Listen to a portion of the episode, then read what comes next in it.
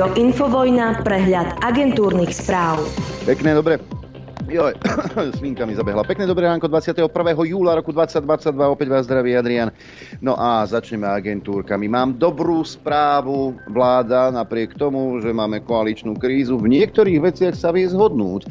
Odobrili vstup Fínska a Švédska do Severoatlantickej aliancie. Vstup severských krajín do aliancie musí ešte odsúhlasiť parlament.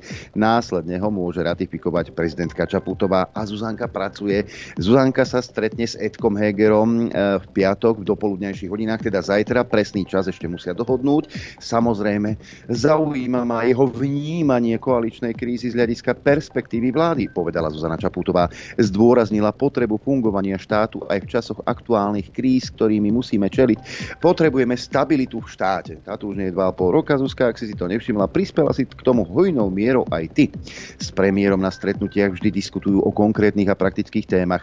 Z mojej strany sú to akoby podnety, na čo by sa mala exekutíva zamerať. Mnohé pochádzajú práve z takýchto výjazdov, uviedla počas návštevy Gemera.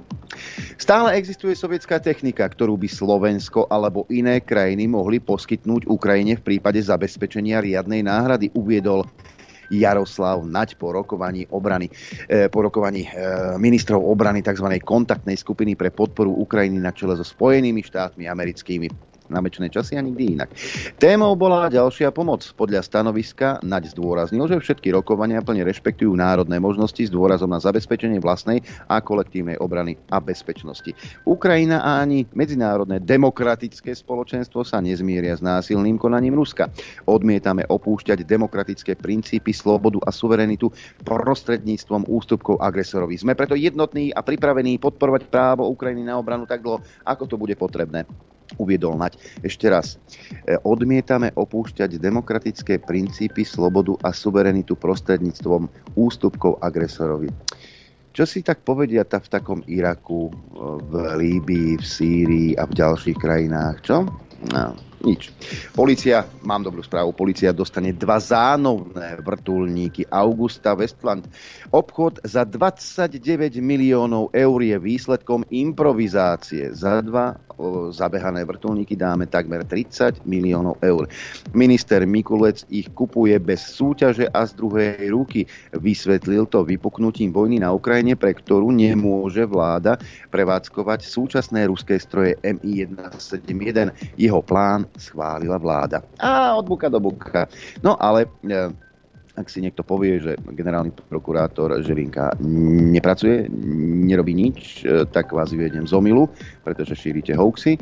Generálny prokurátor Žilinka sa na Facebooku vyjadril k elektrickým kolobežkám. Ich vodiči sa môžu presúvať po chodníku len krokom a len tak, aby neobmedzovali chodcov. Na kolobežke nie je dovolená jazda viacerým osobám, píše ďalej generálny prokurátor.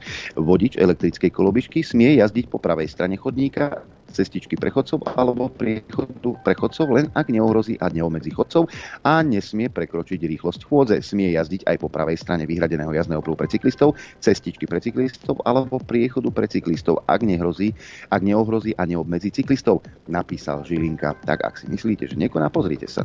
Aký krásny elaborát. No a aj ďalšiu dobrú správu mám. V Bratislave sa bude konať Pride v sobotu. Záštitu nad bratislavským Prideom prevzali župan Juraj Droba, primátor Matúš Valo a podpredseda Europarlamentu Michal Šimečka. Na sobotnejšej akcii vystúpi napríklad víťaz Superstar Adam Pavlovčin či Gypsy Čáve. Akciu bude moderovať Veronika Cifrová-Ostrihoňová. Pride sa vráti na Hviezdoslávovo námestie a po 2 rokoch sa uskutoční aj sprievod ulicami Bratislavy. Hurá, no konečne. Ešte horúcejšie bude. Poďme do zahraničia. Čierne scenáre sa nepotvrdili. Plynovodom Nord Stream 1 začal po pravidelnej údržbe opäť prúdiť ruský plyn do Európskej únie. Agentúre DPA to oznámil prevádzkovateľ plynovodu Nord Stream AG. Pred začatím 10-dňovej údržby boli dodávky na 40% kapacity plynovodu. Dnes bude prevádzka zatiaľ len 30%, uviedol šéf nemeckého regulátora siete Klaus Müller s odvolaním sa na údaje ruského Gazpromu. Európska komisia navrhla pre očakávaný výpadok dodávok z Ruska obmedziť spotrebu plynu o 15% od konca augusta tohto roka do konca marca 2023. Obmedziť používanie plynu by mali všetci spotrebitelia od domácností cez úrady či firmy až po elektrárne. Keď si budeš variť vajco na mäko, tak nie 4 minúty, ako si zvyknutý, aby bolo také akurát, ale 3 minúty, hej, o 15%, nezabudni. Západ zápasí s vysokými cenami energií a nedostatočným zásobovaním, píše britský spisovateľ Edward Lucas. Vývoz zemného plynu, ktorý predstavuje len 2% HDP ruského, netvorí pre Kremel kriticky dôležitú položku, ktorej absencia by ho mohla zraniť. Naopak, dovoz plynu je pre zákazníkov ako Nemecko rozhodujúci. No a Rusko tvrdí, že prestane svetu dodávať ropu, pokiaľ sa na ňu zavedie cenový strop. Ak ceny, o ktorých sa hovorí, budú nižšie ako náklady na produkciu, potom samozrejme Rusko nezaistí dodávky takejto ropy na svetové trhy. Znamená to, že jednoducho nebude dodávať zo stratou, povedal podpredseda vlády Alexander Novak. Tuto devčica, Zelenského manželka, je za veľkou mlákou. Olena Zelenská v emotívnom prejave v americkom kongrese žiadala ďalšie zbrane. Manželka ukrajinského prezidenta zdôraznila, akých zverstiev sa ruské sily dopustili na civilistoch a predovšetkým na deťoch. Žiadame o zbrane, o protivzdušné obranné systémy, aby rakety nezabíjali deti v kočíkoch. A človek by čakal, že žena bude žiadať mier, že bude vyzývať na ukončenie bojov, že bude vyzývať na to, aby sa Spojené štáty americké dali do a vložili sa do rokovaniach o miery. Žiaľ, Olena pýta zbrane. Ale horúco môže byť aj na opačnom konci planéty. Čína a Spojené štáty sú len krôčik od veľkej vojny kvôli Bidenovmu rozhodnutiu o Tajvane, uvádza Global Times.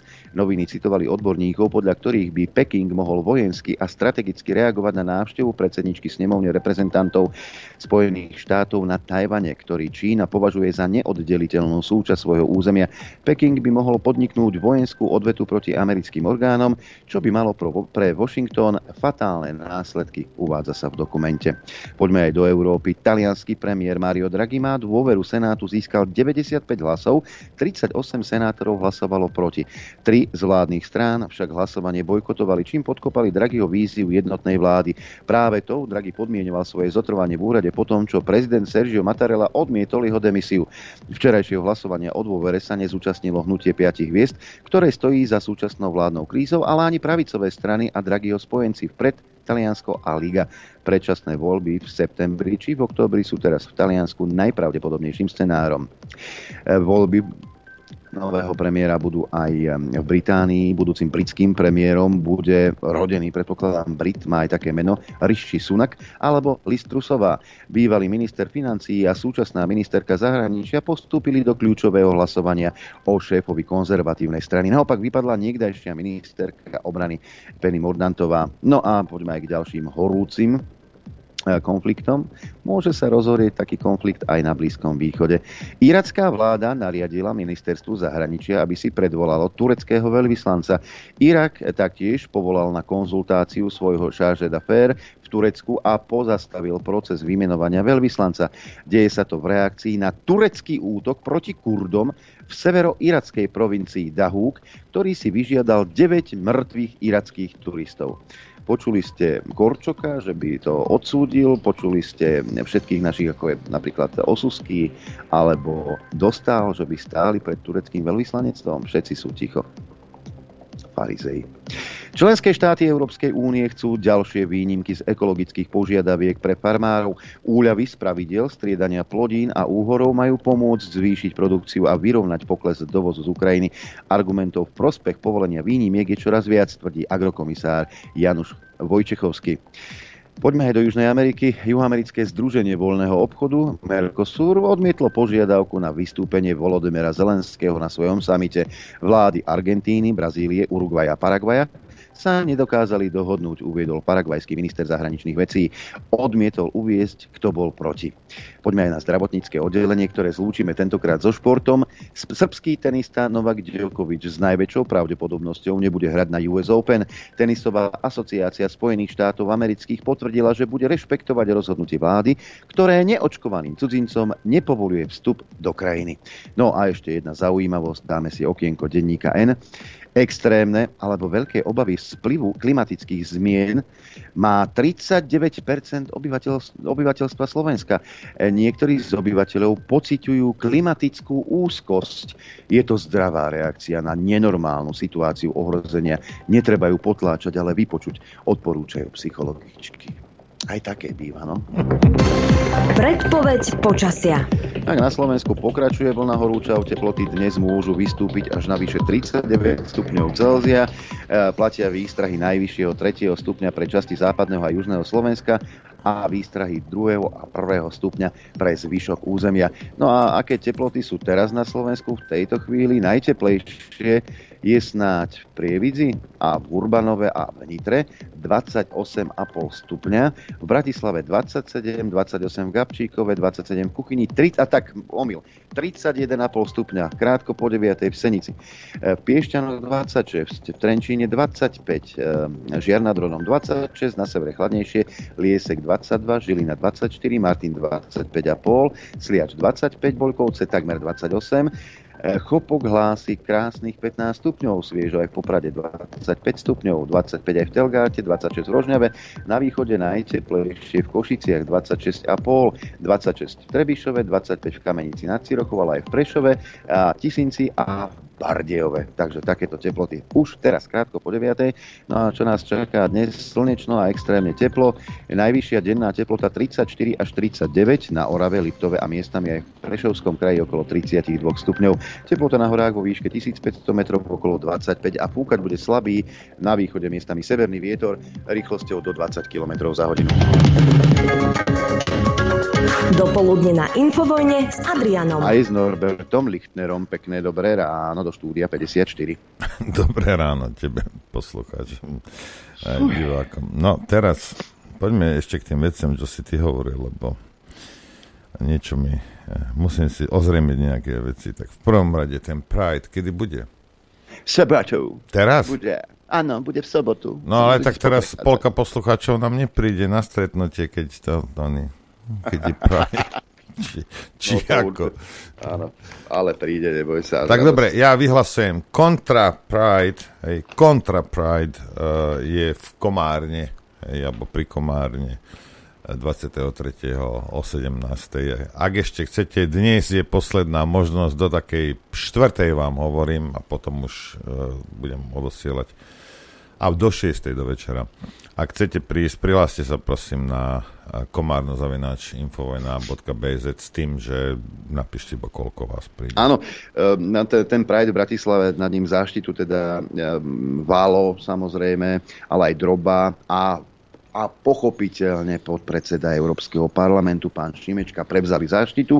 Ja vám môžem povedať, že nad týmto kontraprajdom prevezme záštitu napríklad Juraj Štubniek, Noro Lichtner, ja, Judita Lašáková, možno Roman Michelko a ďalší, ktorí sa tam taktiež chystajú. Takže kontraprajd. Vítané sú slovenské vlajky, nie dúhové. Mám zlú správu inak, Noro, Toto musím povedať, pretože pani Kubušová mi písala pred pol hodinou. Tak si predstav, že Igora Koňaševa v tejto chvíli prevážajú cez Poľsko do Ruskej federácie.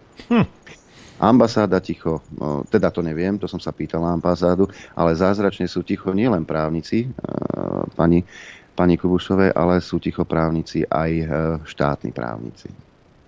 Neviem, či je to pomsta za to, že jeho žena vystúpila v dopoludní na Infovojne, pretože mi to príde maximálne podozrivé, že v útorok si posťažovala sa teda pani Kubušová na to, ako zaobchádzajú s jej manželom, a už v štvrtok ráno je deportovaný do Ruskej federácie. Myslíš si, že niekto okrem tých 10 počúva ešte Infovojnu? Myslím si, že dosť pozorne. A myslím si, že dosť pozorne to počúvali aj tam, kde pozorne počúvajú vždy, len sa tvária, že nepočúvajú. Za 2 roky my sa zase pozorne pozrieme na vás, chlapci a dievčatá. A my sa na vás samozrejme pozrieme aj bez toho, pretože Jarko robí veľké nákupy. No a nakupuje, tvári sa, aké je to strašne super, že tie nákupy sú s kostolným poriadkom. Len ako si s kostolným poriadkom asi nie sú. Pozrel sa, myslím si, na to aj tento Kaliňák. No samozrejme, že potom odpovedal Jaronáč, že čo oni chcú, veď oni robili aké nákupy, nepozdávali si tie nákupy ani Kaliňákovi. Toho neoprávňuje na nič, aké oni robili nákupy.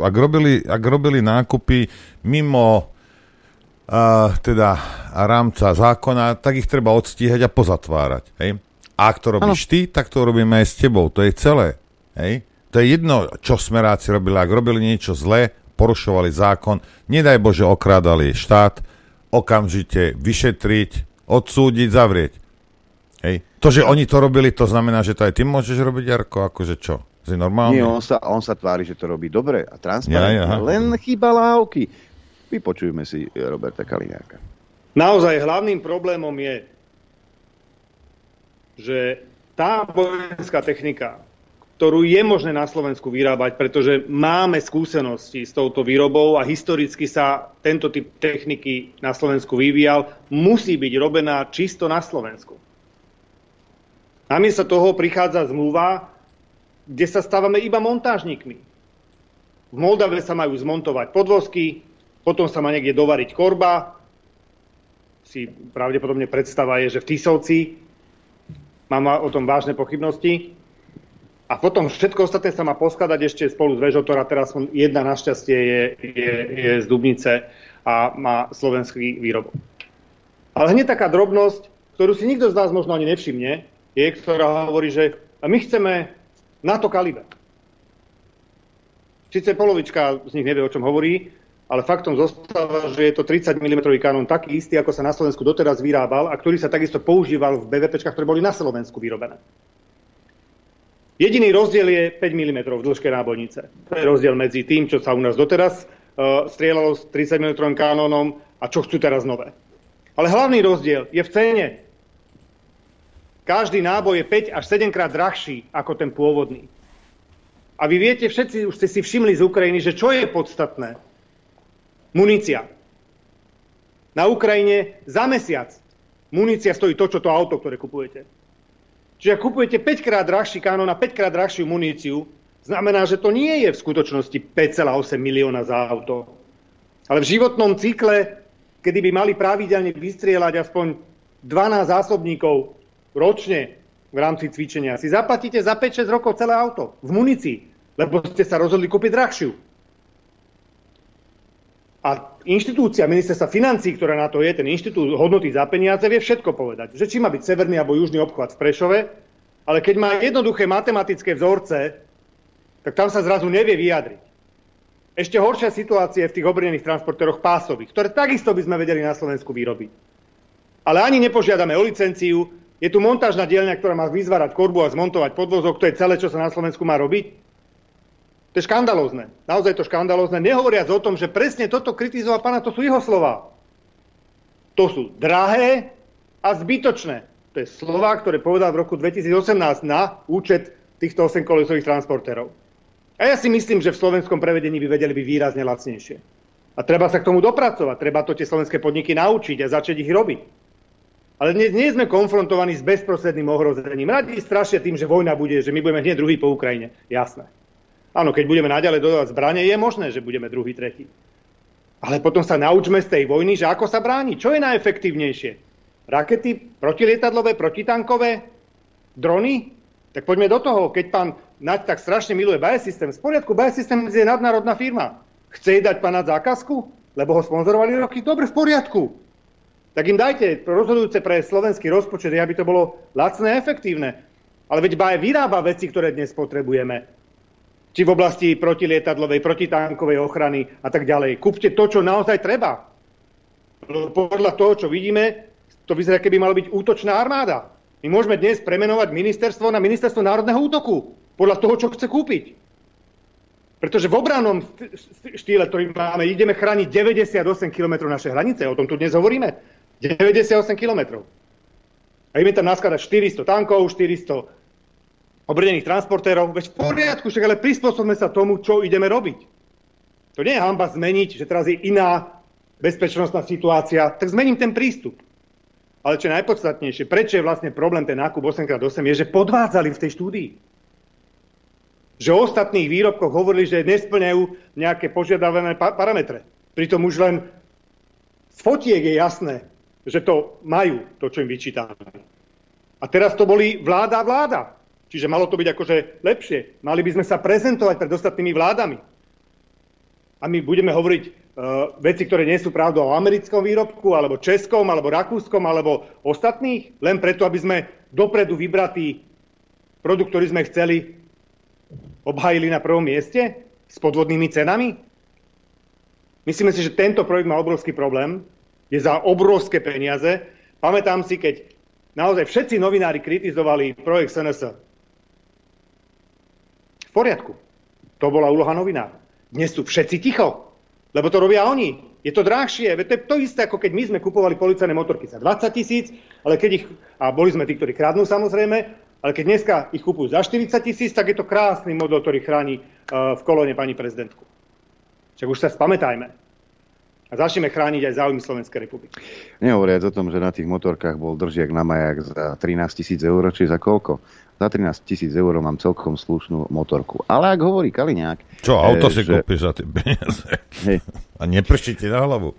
A dokonca. Ale nie všetci novinári, dokonca v TA3 sa objavila dosť ťažká kritika Jaroslava Naďa a jeho nákupov. Som zvedavý, či sa toho chytí niekto ako to. Porodujme priamo pána ministra Naďa. V roku 2017 jeho predstava, ako by mal fungovať, teda výberové konanie bolo, citujem, komisia za účasť aj opozície, keďže ide o projekt na ďalšie 3 volebné obdobia, ale aj napríklad hodnoty za peniaze Transparency International by vybrala pre sebe najvýhodnejšiu ponuku. To by bol transparentný proces. Na prvej tlačovke po nástupe 8x8 bol manuálna netransparentnosť. Keby išli cestou štandardného verejného obstarávania, dávno je to obstarávané. Navyše tento projekt nie je v súlade s našimi záväzkami na to smerujúcimi k ťažkej brigade. Pravda. Toto vtedy hovoril vtedajší minister. A teraz čo sa reálne udialo? Keď Naď nastúpil, tak namiesto toho, aby sa sústredil na tú ťažkú brigádu, no tak rozbehol aj ťažkú, aj strednú brigádu paralelne. Žiadne verejné obstarávanie, presne takisto ako SNS, to znamená medzivládnou zmluvou. A toto, čo oni prezentujú ako tender, to nie je skutočný tender v rámci nejakých právnych pravidiel. To je nejaká súťaž krásy, v ktorej sa, dostaneme sa k tomu, v ktorej sa menili pravidlá hry počas vlastne toho priebehu. Pozrime sa na tie skutočné čísla, ako to bolo naozaj. Takže jednotková cena, ktorou išla SNS do vlády v roku 2018, bola 4 milióny z DPH. V októbri minulého roku Jaroslav Naď v rozhovore tvrdil, že rokovaniami znížil cenu o 1 milión bez DPH a že tam bol 1 milión vata. Garantujem, že cena ešte pôjde dole, o 10% môžeme počítať. Výsledok 4,7 milióna z DPH. Ja myslím, že toto už predlžia. Ďalší komentár. A ponuka česká bola o niečo lacnejšia.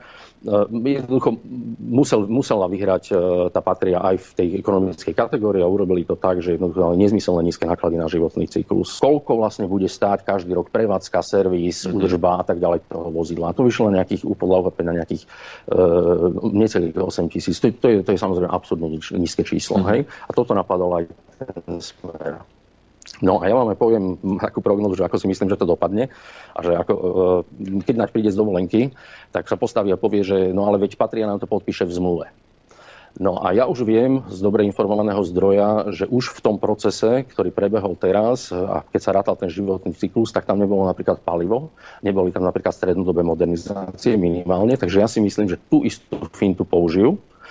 To znamená, že patria podpíše, že áno, zazmluvňujeme, že také nízke náklady na ten životný cyklus, ale nebudú tam všetky náklady za životný cyklus. O aký rozdiel sa tam môže ísť? No, tie skutočné náklady sú aj 10-krát väčšie, úplne kľudne.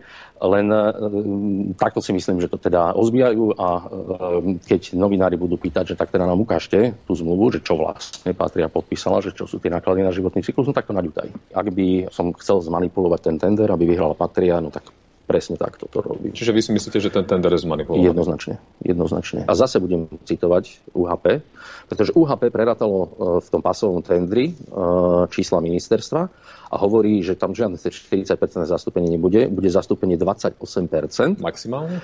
Toto, a ja poviem, že ešte aj toto je, lebo oni pracovali s tými číslami, ktoré prišli z ministerstva hospodárstva, no ale ja keďže som si študoval tú metodiku, tak vám poviem rovno, že už tá metodika nemôže dať presné zastúpenie slovenského priemyslu. Ale keď minister hovorí o tom, že vyberali ponuku na základe férovej súťaže a že percento zapojenia slovenského obranného priemyslu bude minimálne 40%, ale môže dosiahnuť až 60%, to sú hausnera. Tak je to iluzórne podľa vás, hej? A zase vám skúsim povedať nejaký scenár, že ako sa to bude snažiť zakryť. Budú za slovenské výrobky vydávané aj výrobky, ktoré v skutočnosti majú výrazné veľké množstvo komponentov alebo sú dodávok zo zahraničia. On predložil plán vyzbrojovania, tzv. plán 2035, ktorý doteraz nie je finančne krytý. Tam doteraz nie je jednoducho ekonomické vyčíslenie tých plánov a tých projektov. A prečo by takto riskoval podľa vás? No pretože mu to aj tak prechádza vládou. Tí financie pri každom hodnotení žiadajú, že predložte aj to ekonomické krytie toho dlhodobého plánu. On to dlhodobo ignoruje, napriek tomu vládou prechádzajú tie materiály a ako vidíme, už dnes teda hovorím, tu potvrdzuje aj UHP, že jednoducho už len tieto dva projekty vlastne sú tak drahé, že sme preskočíme tie 2% HDP. Ak to náhodou budúca vláda a nebude to zrovna toto zloženie zruší, tak čo? Ja si myslím, že každá ďalšia vláda, každý ďalší minister. Zostala, no pretože ako už dneska vieme, tak jednoducho len tie dva projekty nám vyblokovali vlastne tú investičnú kapacitu. Z toho, čo som počul, Norbert, si tak hovorím, ak by som bol lobista nejakej zbrojárskej firmy, nerobil by som to absolútne inak, ale presne tak, ako Jaroslav Naď. Toto je to transparentné. Ja zase hovorím jednu vec, netreba, Naď nemusí nič slúvať, toto, nech, keď sa vráti z dovolenky, nech príde, povie, tento fešák klamal, všetci klamete. Ak bude rozdiel, ak by bol náhodou, čo nebude, lebo ja viem, ja som minister, SK, alebo čo si, hej, tak, ak by bol rozdiel v tých nákladoch, ja ich zaplatím z vlastného vrecka.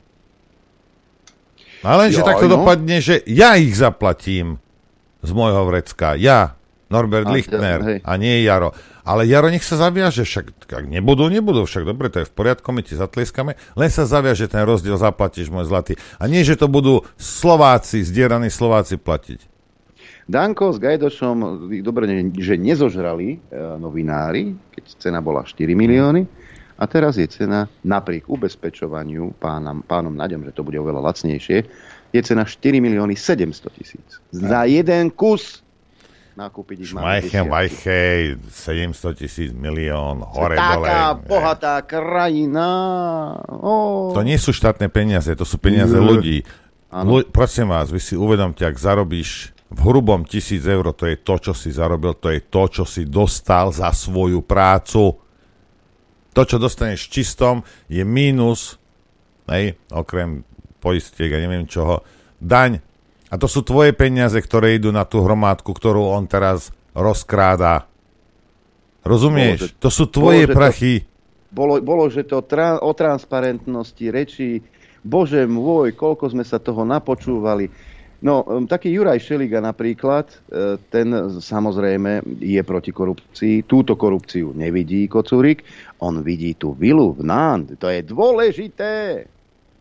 No poď, Jurko, povedz nám niečo. Pozdravujem priatelia z francúzskeho mesta Graz, z juhu Francúzska. Tu za mnou je budova súdu a prokuratúry.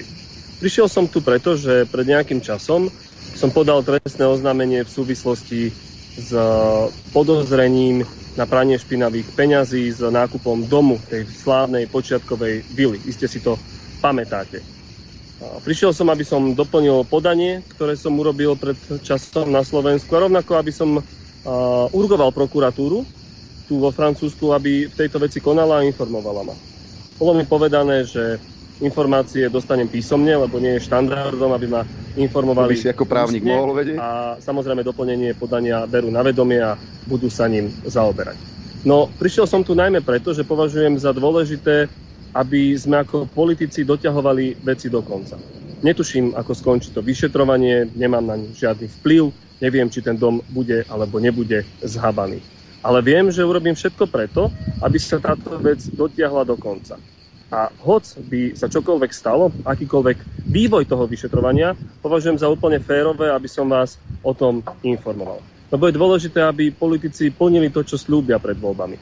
Aby to nezostalo len pri sľuboch, ale pri konkrétnych skutkoch. Tak práve preto dnes som tu v Graz, pred budovou prokuratúry a súdu, podanie je doplnené, informácie budú zaslané a verím, že spravodlivosť zvíťazí a aj to trošku pomôže obnoviť dôveru ľudí v to, že politici sa snažia plniť to, čo sľubujú pred voľbami. Krásny deň.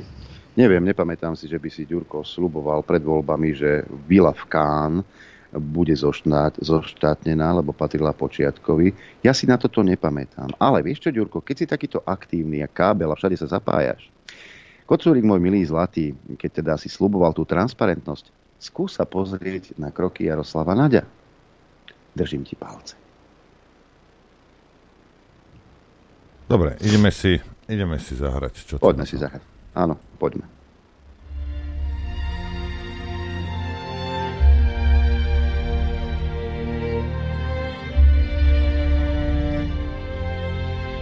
Počúvate Rádio Infovojna.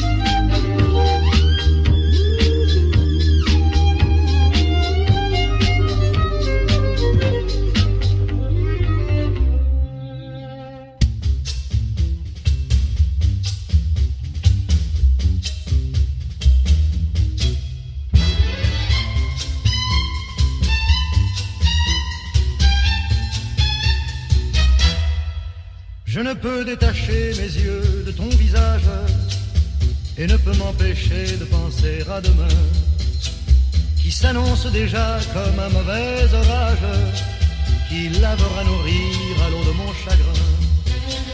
J'ai le cœur déchiré et j'ai mal de comprendre que les mots que tu dis veulent tous dire adieu. Je regarde sans voir, j'écoute sans entendre, le chagrin me surprend debout, silencieux. Je rêve de passer quand le présent emporte, qu'il ne me reste plus qu'à te serrer la main. Je voudrais la garder, mais nos amours sont mortes.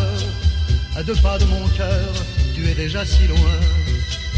C'est fini, fini, fini, fini, fini, fini, fini.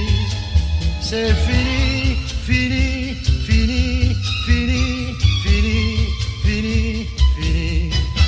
Se peut-il qu'un bonheur qui tenait tant de place et donnait tant de joie disparaisse à jamais, effaçant de ta vie même jusqu'à la trace du moindre souvenir que l'amour nous a fait.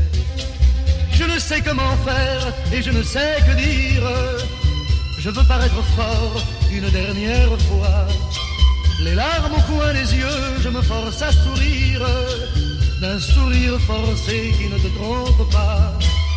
Trop lâche pour mourir, bien qu'effrayé de vivre, je compte sur l'oubli pour trouver le repos.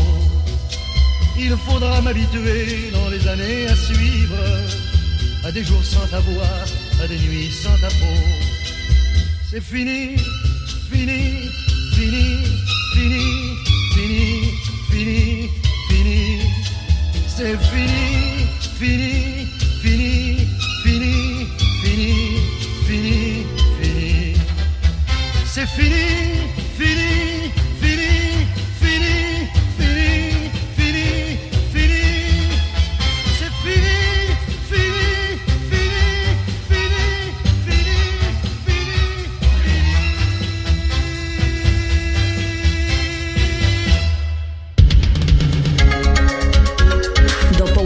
Infovojne s Adrianom.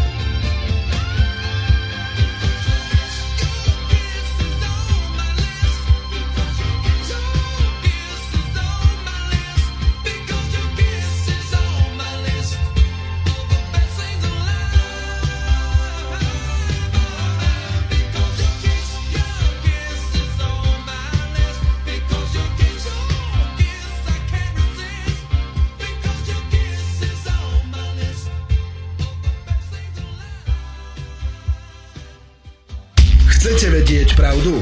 My tiež. Počúvajte Rádio Infovojna. Dobré ráno, drahí veriaci bratia a sestry. Zdravím vás všetkých srdečne. Dobré ráno všetkých. Čo, ja som tu našiel také dva články na... Čo to je, ten refresher, ten slnečkársky. Mhm. A ideme sa pozrieť. A futbalisti Slovana Bratislava pricestovali do Budapešti, aby tam odohrali zápas kvalifikácie Ligy majstrov. Hej. A tí domáci Ultras, ja to budem čítať, chceli Slovanistov vyviezť z mieru nešportovým správaním. Jeden z momentov, kedy malo ich počínať ďaleko od športového fandenia, bol, keď skupina Ultras vytiahla veľký nápis: ukradnuté územie, ukradnuté symboly, žiadna história je, vieš čo, Slovensko. Hej. Fak, áno, hej, povedz na rovinu. Hej, fakt je tam napísané, tu ukážem týmto našim... po detviansky sa to hovorí, že fuck. Fuck, hej. Aj v Terchovej tak rozprávajú fuck. No, a teraz... potom však, rozumieš, teraz, mňa by zaujímalo, prečo takéto politické veci sa vyťahujú na športoviskách. Hej? Ale potom by sme si museli odpovedať, prečo klačia Američania, Angličania. Aj keď Angličania teda majú, aj Američania majú dôvod na to, aby klačali pred čiernymi. Ale my určite nemáme. Ale toto je to, že keď, vieš, niekto niečo dotiahne, čo tam nepatrí. Hej, absolútne to tam nepatrí. Potom dostaneš doma nakladačku a vyzeráš, že debil. Hej, to už ani nebudem hovoriť teraz o tom. Hej. A tu je druhý článok. Slovenská polícia sa vysmiala fejkovému ruskému McDonald's. To je super. Slovenská polícia v statuse na Facebooku vysmiala ruskú alternatívu McDonald's, ktorú Moskva nahradila pobočky amerických reštaurácií. Rusi milujú imperialistické hamburgery, aj keď sú plesnivé s hmyzom v omáčke a bez hranoliek. Napísali policajti v titulke. Sledujte, policajti, a viem, že počúvaš. Hej. Nenapísali buzerant z rajky. Nie. Policajti. Napísali policajti. Všetci policajti. V titulke statuse na svojej stránke hoaxy a podvody polície Slovenskej republiky však. A kde dennodenne vyvracajú falošné správy, ktoré sa šíria po internete. Hej. A napriek tomu, že slovenskí milovníci Ruska sa tešia z toho, že skazený Západ a jeho fast foodové reštaurácie už nebudú kaziť zdravie ruských občanov, Rusi samotní sú iného názoru. Hodnotia situáciu v Rusku policajti slovenskí. Rusko napodobnilo známeho amerického giganta podľa polície. Počúvajte, v jednom článku, hej, vás spájajú s týmto buzerantom 86 krát. Hej. Podľa polície, každý to vníma, že to je stránka polície a nie stránka buzeranta z rajky. Pozor. Hej. Polície miestni obyvateľia naďalej húfne navštevujú. Slovenská polícia reaguje. Si v Sobranciach policajt a nevidel si o tom, že reaguješ? No teraz sa dozvieš, že reaguješ a ako reaguješ. Slovenská polícia reaguje na správy o tom, že reštaurácie Vkusno a Točka, ako znie názov ruskej náhrady McDonald's, nemá dostatok surovín, do jesene budú v menu chýbať hranolky, pretože nikto zo zahraničia nechce dodávať zemiaky, ale v jedle sa objavuje aj hmyz a pleseň. Ale však ten hmyz je dobrý, že to je budúcnosť, tak čo sa poštortujú? Rusko je tak malé, nevedia si dopestovať zemiaky, vedia ako v poriadku. No, pleseň, hmyz, v jedle, to všetko je v Rusku mňam. Píšu policajti slovenskí. Tou hlavnou je nízka kvalita jedla, na čo sa sťažujú v tých reštauráciách, ktorá sa odzrkadluje na fotografiách plesnivého pečiva či kúskov hmyzu v mese. Ja som myslel, že chcete jesť hmyz. Okrem toho sú problémy aj s omáčkami s preškretnutými obálmi po dátume spotreby, pravdepodobne ešte čerpané zo zásob západného fast foodu či málo mesa v burgeroch. Lebo toto nie je problém slovenskej gastronómie, že máš pokazené mäso a podobné veci. Polícia napokon upozorňuje práve na nedostatok zemiakov, ktorý vyústi do chýbajúcich hranoliek v menu. Hranolky a na čo? Pýtajú sa policajti. Počujete to, policajti? Pýtajú sa policajti so slovami, že Vkusná točka vraj sľubuje vyriešiť problém s hranolkami do tohoročnej jesene. No. Minister agrikultúry v Rusku sa k tejto téme vyjadruje. Ruský trh je plne zásobený zemiakmi, rovnako ako aj spracovanými zemiakmi. Momentálne prichádzajú dokonca z najnovšej úrody, čo vylučuje možnosť nedostatku. Dobre. Vypočuli sme si bulvárnu sračku z dielne polície Slovenskej republiky. Teraz len pre úplnosť. Koncom 90. rokov som žil v Spojených štátoch a jedol som tam McDonald's. Hej. A keby si dodal psovi v tej dobe, v nejakom 98. 99. zožrať, tak ťa pokúšia a odkúsne ti kus zadku. Hej. V Spojených štátoch McDonald's prehral strašne veľa sporov a vyplatil stovky miliónov na tom, že ľudia tam nachádzali kdejaké veci v tom. Hej. Zmenilo sa to treba uznať, hej, zmenilo sa to, ale sója, geneticky modifikovaná, kdejaké sračky tam boli. Jedli ste niekedy v Nemecku mekáča? Alebo, ešte lepšie povedané, jedli ste niekedy v Rakúsku? Lebo ja som presvedčený o tom, že americká spoločnosť chce otráviť Rakúšanov týchto náckov. To je niečo hrozné. Hej? A v Spojených štátoch je ďalších 1000 vecí, o ktorých by som takéto veci mohol napísať. Ale toto nie je ani o Rusoch, rozumiete? Ako je to bulvárna somarina. Keď Rusi budú chcieť jesť chrobáky a Európska komisia chce jesť chrobáky, nech jedia, nie je to jedno. Hej. No dobre, ale ako sa to dotkne občana Slovenskej republiky, ktorých pomáhajú chrániť a pomáhať? No, však to ako sa to týka občana Slovenskej republiky, že v McDonalde v Moskve nemajú hranolky? Nie, McDonald to je nejak ten... McDonald je super, nie, podľa polície Slovenskej republiky McDonald je super, ale táto točka, či čo to je? Počúvaj, od 2014. sú rôzne sankcie na Ruskú federáciu. Ako to, že dovtedy McDonald mal zemiaky, mi povedz? Neviem, asi to vozili zo Spojených štátov, z Idaho určite. No, ide o jednu vec, že to je jedno, čo Rusi jedia, nejedia, koho to zaujíma, čo Američania jedia, nejedia, ako... Čo je najhroznejšie na tomto je, že prečo polícia Slovenskej republiky sa vyjadruje k takýmto veciam. Čo vás je pre Boha živého potom? Čo keby si sa vyjadril k tomu, kde je to auto, ktoré sme včera tu spomínali? Napríklad. Kde je to auto, mi povedz. Toto mi vysvetlí. Kde je to auto? Povedz mi, prečo sa nepozrete na ministerstvo teda obrany, ako sa kupujú tieto stroje? Napríklad. Hej? Na toto nebudeš odpovedať, lebo nemáš na to, čo povedať. Samozrejme. Rozumieš? Lebo svoju prácu si nerobíte, ale seriete sa do somarín. Rozumieš? Úplne už do bulváru idete. Ste na smiech. Pre Boha živého. Mňa to už ani nerozčúľa, už si uvedomte, ste na smiech všetci. Oblečeš si uniformu, Slovák sa na teba pozrie, môže sa tak akorát dosrať od smiechu. Tak si smiešný. A ešte, slničkári, to, čo... Ja viem, že si to nenapísal, ty strážmajster, či čo si niekde poručík v Sobranciach, ja to viem, že si to nenapísal, ale 85-krát ťa spomenuli, že to ty robíš. Lebo si súčasťou zboru. Rozumieš? Hej, a teraz a čo, ideš sa spoliehať na to, že povieš, áno, to je, ale nie všetci policajti. Riť palovú, ste hodení do jedného vreca práve mainstreamom, práve slniečkármi. Práve aby vás čo najviac ponížili. A keď vám to nedochádza, fajn, OK. Ale prečo ja mám platiť toho buzeranta z Rajky, aby takéto veci robil? Lebo ja ťa platím a auto je v prdeli. Kde je to auto, sa pýtam. Možno aj nejaké iné elektronické zariadenia niekde na Sliači zmizli. Ani vieš, ani Brabce o tom nerozprávaš. Čvirikali, no? Čo? Brabce čvirikali, že... že tam nejaké plošáky zmizli, alebo čo tam ukradli niekde z nejakého elektroobchodu. Hej, doniesli si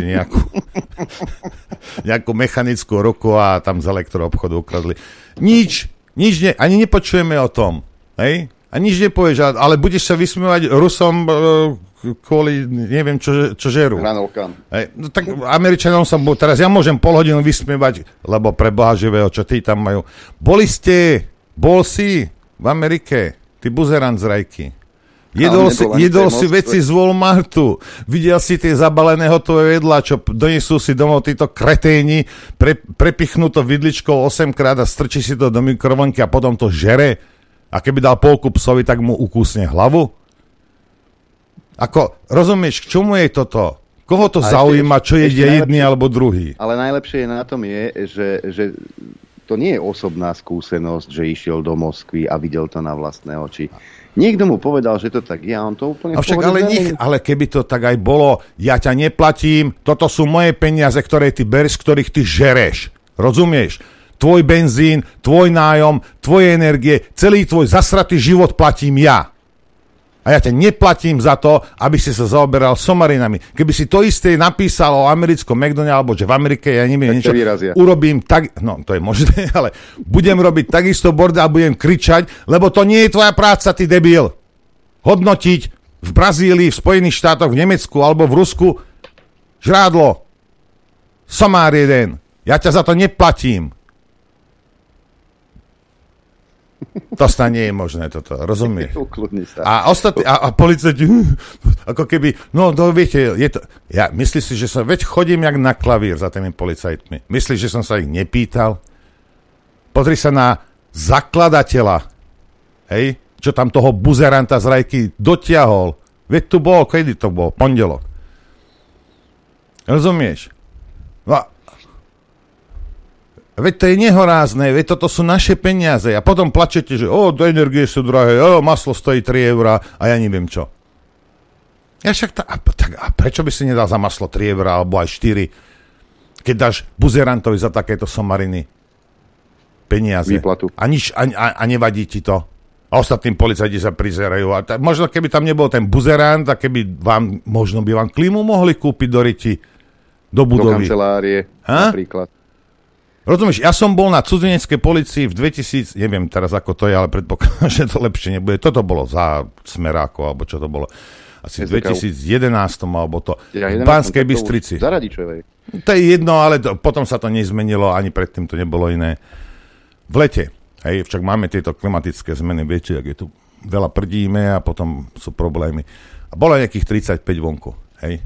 Tam pootvárané okná, lebo však klíma nebola. Hej, klienti spotení, smradlaví, policajti spotení, smradlaví, vzduch sa nepohol, aj keď bolo otvorené okno aj dvere. Hej, a bola to veľká miestnosť. Bol som v Žarnovici. Choďte sa pozrieť do Žarnovice na tú policajnú stanicu.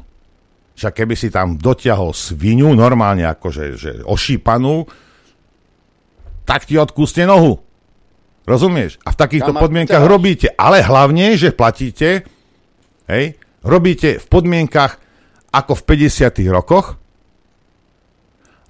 Aj sa chováte však ako v 50. rokoch, lebo pozrite sa, toto, tieto politické vyjadrenia, toto, čo robíte, hej, policajti, a darmo im budeš hovoriť, že ty nie, tuto policia, mainstream tvrdí, že hej, toto je to isté, čo robilo gestapo. Rozumieš? Ste jak gestapáci. Čo sa ty máš čo srať do politiky? Rozumieš? Kde je to auto? Haló, kde je to auto?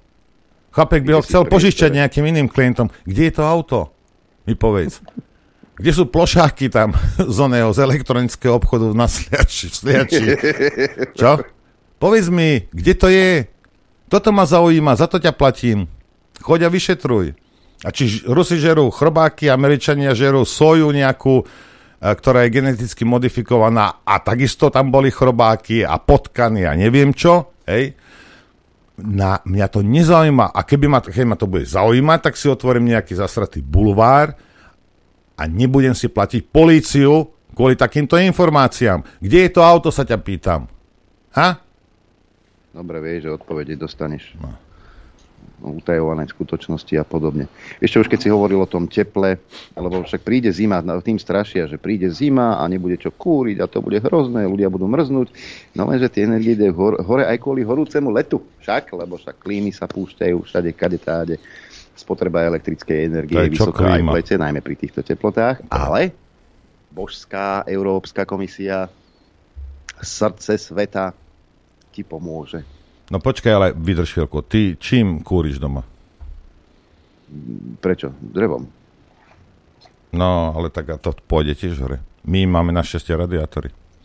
Ja, áno, neviem, či je niekto nabúral profil Romane, alebo potom je niekto vysvetlil, že tie radiátory, ktoré má doma, tak tie radiátory sú teplé, nie preto, lebo sú Točkaj, teplé. Ja ju idem zmiasť ešte viac. Romana, počúvaj. V tých radiátoroch je médium. No a poďme do skrinky vyťahnuť sviečku, pekne zapáliť a ideme vyvolávať duchov. Tam je médium. Tam, a to tam. Médium sa musí nejakým spôsobom ohriať. Tom počul. Hej, len to niektorým nedochádza. Tak keď chce byť prezidentka, tak myslím si, že kvalifikáciu na to má. Európska komisia, ako píše Zuzana Kulová, redaktorka Trendu, chce obyvateľom štátov Európskej únie nariadovať, ako šetriť energie. Chcete či nechcete, aj tak budete povinne šetriť energie. Všetci Európania bez rozdielu, a to domácnosti aj firmy. Slováci sa sami nerozhodnú, tie časy sú už dávno preč. Európa sa zásadne mení.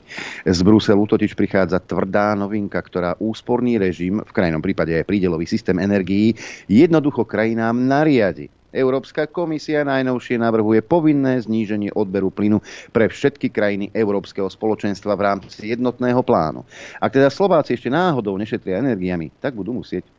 Ako by to mohlo v reále vyzerať? Napríklad sa zníži teplota v bytoch či domoch. Namiesto kúpania vo vani bude potrebné uprednostniť rýchlu párminútovú sprchu, prípadne teplú vodu v domácnosti na umývanie riadu využívať len obmedzene. No, budete žrať ze šusov, alebo jednorázové plastové príbory a taniere. Spotrebu však obmedzia aj firmy, a to napríklad tak, že v zime budú menej kúriť v kanceláriách či ďalších firemných priestoroch, v lete počas horúčav budú zase menej využívať klimatizáciu. A to je len niekoľko opatrení, ktoré teoreticky prichádzajú do úvahy a ktoré už vidieť v súčasnosti vo viacerých európskych krajinách. To, čo slovenskí politici vlády Eduarda Hera stále ututlávajú, sa zrejme stane už počas najbližšej zimy tvrdou realitou. Vedia to už aj Nemci, Taliani, Francúzi či Rakúšania. Čiže je úplne jasné, že Slovensko nebude žiadna výnimka. Najčastejšie sa v parlamente hovorí o úsparách vo výške 10 až 15%.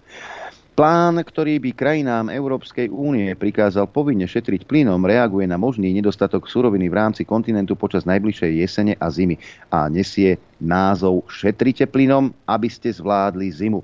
Európska komisia ho zverejnila v stredu 20. júla. Detaily prirodzene Európska komisia necháva na jednotlivých krajinách, v návrhu však odporúča zamerať sa na priemysel a energetiku a tam, kde je to možné, odporúča nahrádzať plyn inými zdrojmi, dokonca aj za cenu toho, že by to znamenalo dočasný návrat k spaľovaniu uhlia alebo nafty. Exekutíva Európskej únie tiež počíta s tým, že by firmy mohli získať finančné ponuky či kompenzácie, spomína sa tiež množstvo úľav z emisných limitov. Čo tam po nejakom plynovom radiátore alebo plynových kachlách? No, naftové si budeš musieť namontovať. Európska komisia tiež predpokladá, že ruská spoločnosť Gazprom už neobnoví prevádzku plynovodu Nord Stream po technologickej odstávke, ktorá sa má 20. júla skončiť. Už to je pasé, Rusi ten plyn pustili. Slovenská vláda má v tomto smere už v súčasnosti značné rezervy. Zmrazenie cien elektriny a lacnejší plyn avizovala za určitých podmienok len pre domácnosti. Firmy nemajú žiadne úľavy ani dotácie v oblasti energií, politici neavizovali ani žiadne ďalšie návrhy či možnosti v tomto smere. No nemôžu, lebo majú koaličnú krízu, prečo by mali pracovať pre Slovensko. Slová európskych politikov, s výnimkou tých slovenských, ktorí sú vraj na všetko dobre pripravení, sú veľmi dramatické. Minister hospodárstva Sulík v polovici júla uviedol, že oproti celoročnej spotrebe má krajina v zásobníkoch 49% plynu. Ďalšie natlačanie plynu by podľa neho nebolo efektívne. Európska komisia tiež požaduje, aby členské štáty EÚ naplnili zásobníky plynu do 1. novembra minimálne na 80%, avšak vždy treba posudzovať aj veľkosť zásobníka. Slovensko má vraj dosť plynu na celú budúcu vykurovaciu sezónu, teda do konca marca 2023. Predseda hospodárskeho výboru Peter Kremský však tvrdí, že minister hospodárstva zavádza a plyn v zásobníkoch nebude stačiť. Realita sa naplno odhalí už o pár mesiacov, keď sa začne vykurovacia sezóna. Ďalší európski politici sú tiež veľmi opatrní. Európa bude počas nadchádzajúcej zimy prinútená dodávať energie na prídel, povedal ešte 14. júla počas konferencie v Oxforde šéf ropnej a plynárenskej spoločnosti Shell Ben Fairbairn. Prognózy podľa neho vôbec nie sú pre Európanov optimistické. Európu čaká skutočne tvrdá zima. Niektorým krajinám sa bude dariť lepšie ako iným, všetci však budeme čeliť výraznému rastu cien energií. Niektoré európske štáty už informovali, že v prípade extrémneho nedostatku energií obmedzia dodávky priemyselným podnikom. Prioritou totiž to bude zabezpečiť dostatok energií pre vykurovanie domácností. Na šetrenie a prípravy na ťažkú zimu vyzval pred pár dňami opakovane aj šéf Medzinárodnej agentúry pre energiu Fatih Birol. Varoval, že aj keby Európa naplnila zásobníky plynu nie na 80, ale až 90%, bez zásadných trvalých úspor bude na jeseň čeliť plynovej kríze v prípade prerušenia ruských dodávok. Stratégia Európskej komisie zároveň počíta s niekoľkými stupňami odborného rizika plynu, pričom ten najnižší by pri dlhodobom poklese dodávky občanov Európskej únie len nabádal k dobrovoľnému uskromneniu. Až v prípade, keď najmenej dva štáty Európskej únie vyhlásia zásadné problémy s nedostatkom plynu alebo stav núdze, podľa Európskej komisie nastúpi povinné zníženie odberu všetkými odberateľmi. Bolo by potom na každej krajine Európskej únie, aby sa rozhodla, ako sa obmedzenie dotkne jej ekonomiky, respektíve ktoré sektory by dostali menej suroviny a museli by tomu prispôsobiť prevádzky či chod domácnosti. Problém je však aj inde. Záväzné rozhodnutia na úrovni EÚ trvajú spravidla dlho, preto Brusel kvôli vážnosti situácie navrhuje využiť mimoriadnu procedúru a plánuje schváliť plán len na úrovni národných vlád, teda s vylúčením Európskeho parlamentu. Celú vec by to vraj výrazne urýchlilo. Plán Európskej komisie povinne znížiť spotrebu, preto zahrňa právny mechanizmus, ktorý by krajinám umožnil rozhodnúť sa o prijatí opatrení kvalifikovanou väčšinou hlasov. Už to tu máme. Žiadna jednotlivá krajina by nemala možnosť tieto plány vetovať. Úspory by podľa Európskej komisie mali ísť až na úroveň jednotlivých firiem a domácností. Pôvodne navrhovala napríklad vykurovanie v budovách na 19 stupňov. Tieto konkrétne čísla však z ďalších verzií plánu zmizli. Časť krajín kritizovala fakt, že Brusel by určoval aj teplotu v Na návrh Európskej komisie hneď zareagoval aj český premiér Fiala s tým, že uskromnenie dopytu po plyne Česko zvládne. My by sme si s touto situáciou dokázali poradiť. Sme schopní úspor bez toho, aby to znamenalo významné obmedzenie pre české podniky alebo pre domácnosti. Spotreba plynu už aj tak klesá. No a vyjadrili sa aj Pokémoni tuto zo Slovenska niektorí, aspoň som sa tak dočítal v denníku N, kde sa píše, že sekundičko, len si to prereolujem tu. Na dosiahnutie zníženia spotreby zemného plynu o 15% by mal byť motivovaný aj občania Slovenska a chránení odberatelia. Povedal to výkonný riaditeľ Slovenského plynárenského a naftového zväzu Richard Kvasňovský v reakcii na návrh Európskej komisie. Dodal, že tak by sa zabezpečil čo najmenší negatívny vplyv prípadného zastavenia dodávok plynu z Ruska na priemysel. Plynári podľa neho zároveň očakávajú, že celá spotreba zemného plynu v Európe aj na Slovensku môže klesnúť, najmä pre jeho vysoký ceny, ktoré nútia firmy i domácnosti znižovať náklady. No, komisia teda navrhuje to, čo navrhuje a my budeme samozrejme šetriť. No, ja len vám chcem vysvetliť, bo toto je presne o tom, že sa vytvorí problém, počká sa na reakciu hlupáčikov, aj to je nás, a potom prídu s riešením. Tu je riešenie, rozumiete, chcú zrušiť právo veta. Aj? A všetci piskujeme, že nie. Hej, hlavne malé štáty. Príde január, hej, a povedia, tak ale je vám zima, však keď zrušíme právo veta, tak sa to rýchlo dá vyriešiť. Hej? A ešte budete tlieskať. Že tak to rýchlo to oni vyriešili. Ale aby sme sa pozreli na veci. Hej. A keď budeš klepať kosu, hej, takto v januári, hej, tebe môže byť 35, či Rusi napadli nejakú Ukrajinu, alebo postrielali 48 Marťanov. Hej. Európska únia rozhodla o týchto sankciách. Ty to teraz zaplatíš a čo je najlepšie na tom, že to budeš platiť a ešte ti bude aj zima. A ty máš šetriť. Lebo oni rozhodli, že keď ty budeš sa vycinkáš z peňazí a bude ti kosa, tak zlomí to srdce tomu Putinovi a stiahne armádu do Moskvy. A rozstrieľa Moskvu. Ja neviem, aké majú oni predstavy. Tie sankcie dlhodobo samozrejme tomu Rusku škodia, lenže ho nezlomia. Rozumiete? O tom to je. Ako robiť znepríjemniť niekomu život. Ako, a čo? Oni ich nezlomia a než by mali byť zlomení, oni dovtedy si nájdu. Ako urobí im to, samozrejme, že im to urobí problémy tie sankcie. Ale nezničí ich to.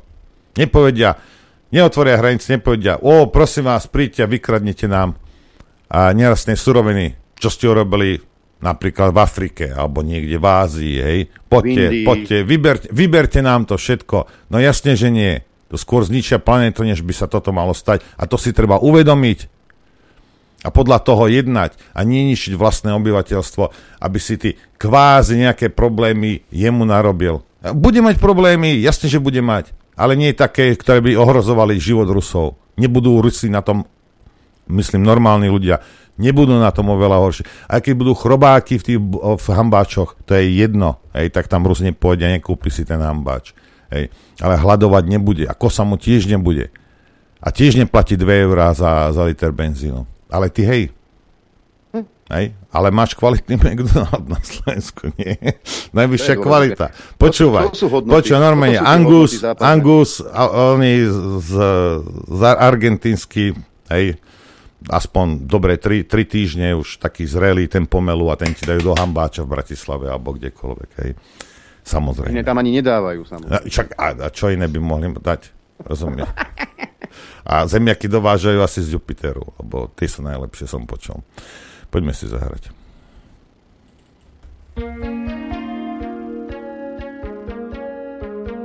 Počúvate Rádio Infovojna.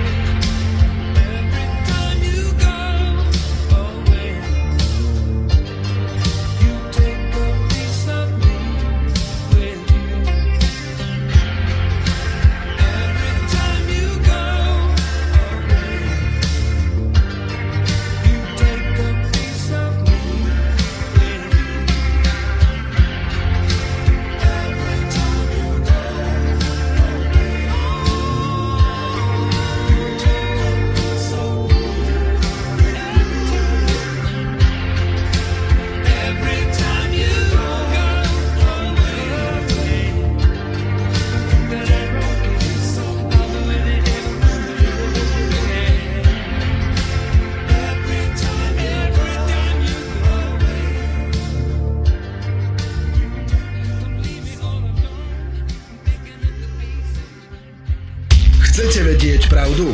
My tiež. Počúvajte Rádio Infovojna. Dobrý deň vám všetkým, aj dobré ráno. Dobrý deň, aj keby si obraz dal na seba, by bolo dobré. No, nedám si na seba obraz, lebo je tu strašne teplo, potím sa, bude sa mi lesknúť čelo. Je to, a toto je tá kolegialita. Neleskne sa. Toto je tá kolegialita, lebo pred chvíľou sme spolu volali a hovorím, bože, Noro, tu je peklo, tu je 35 tieň a kolega ťa podporí. Ja som si musel dať ponožky, lebo tu mám zimu. Zima mi je... No. Ako nepotím sa, ja takto som poď, ale na nohy mi už bola zima. Ty si skrátka poslúchol pani Remišovu a znížil si teplotu na 16 stupňov. No na 16 nie, 21 mám, ale predsa len. No. Čo by som dal ja za 21 stupňov? Čo by dal za 21 stupňov napríklad náš host, doktor Peter Weiss, ktorý sedí v štúdiu. Dobré ráno. Dobré ránko. Že on si chcel chudák dať ešte aj sako, že aby to dobre vyzeralo. Nebláznite, pán doktor, však tu skapete v tom teple, veď to je hrozné, dačo. Pán doktor, no a sa pýtali aj ľudia na stretnutí v Bratislave, že čo je s vami, že o vás dlho nepočuli a tak, a že či ešte žijete, dých. Tu je zjavný dôkaz, že žije, dýcha, je usmiatý od ucha k uchu. Možno aj preto... Vytrestaný už je? To sa musíme sa spýtať, či je vytrestaný už. Áno, veď práve, preto sa práve smeje, že prišiel na neho spravodlivý trest od advokátskej komory, lebo ho bolo nutné potrestať, lebo kto vystrkuje rožky v tejto dobe a má náhodou iný názor, tak tému treba plesknúť po palicoch. Však, pán doktor? Áno, práve si čítam to rozhodnutie, takže zatiaľ je to nepravoplatné s nejakým trestom, asi ľudí bude zaujímať hlavne to odôvodnenie, takže môžem s úplným kľudom oznámiť, že áno, potrestaný som bol za, a teraz sa podržte, odlišný právny názor, ktorý je ako keby nediskutovateľný, čiže... Počkajte, musím vás prerušiť, lebo ja mám také malé právnické vzdelanie. Sice som nezískal titul ako Tito tam pri Bystrici, ale už som počul nejaké veci, ale nie je to v rozpore so zákonom, že niekoho stíhate za právny názor? Tak hlavne s konštantnou judikatúrou. Čiže v podstate za právny názor sa trestať nemá, ale tak v zásade... No a advokátskej komore títo špičkoví slovenskí advokáti to nevedia? No je tu možno priestor a budem na to upozorňovať aj v odvolaní, na nejakú reformu v rámci obsadzovania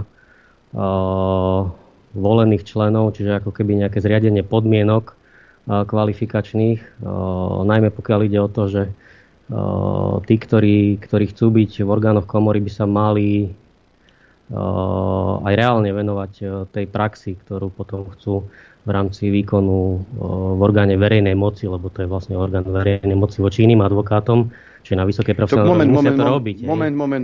No to v tej advokátskej komore tam rozhodujú ľudia, ktorí sú bez praxe alebo nevykonávajú advokátsku prax. Moment, vykonávajú advokátsku prax, len ide v podstate o to, že aký typ praxe vykonávajú, lebo potom je to istým spôsobom vnesené aj do tých rozhodnutí. Viete, ak sa niekto nevenuje treba trestnému právu, ale prešiel pred rokmi skúškami, tak potom samozrejme, že dokáže vyprodukovať právne názory, ktoré sú už dávno praxou, respektíve judikatúrou prekonané. Viete, a potom kolega advokát, ktorý je potrestaný práve takýmto senátom, má nie že obtiažnú úlohu, ale naozaj často sa mu rozum zastavuje, čo dokáže vyprodukovať niektorý z jeho kolegov, ktorý povedzme naozaj nemá prax.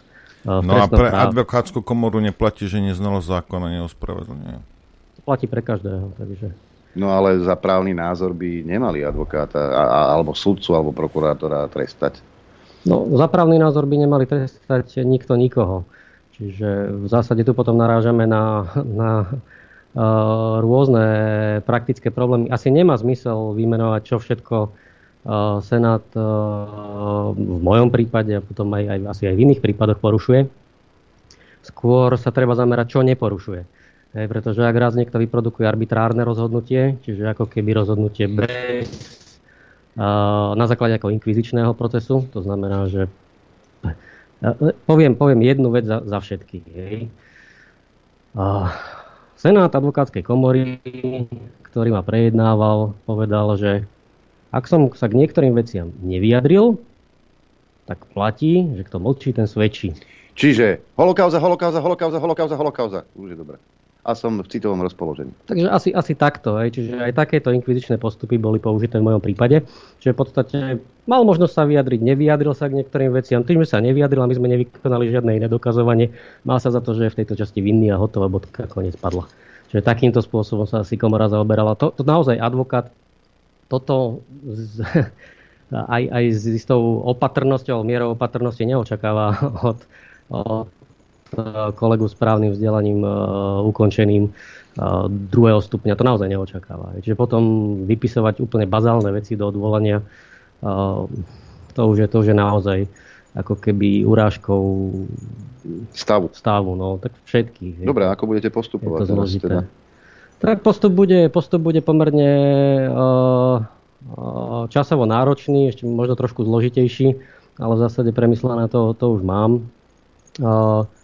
Okrem teda podania odvolania včas voči rozhodnutiu, ktoré má arbitrárny charakter, v zásade je nepreskúmateľné, nezákonné, absentujú v ňom reálne dôvody, v podstate celé to je postavené len na nejakých pseudodôvodoch, nebolo vykonané v podstate žiadne dokazovanie mimo toho, čo som navrhol ja, a dokonca ani to, čo som všetko navrhol, tak sa nevykonalo, čiže vykonaný bol v podstate iba jediný listinný dôkaz, ktorý som predložil.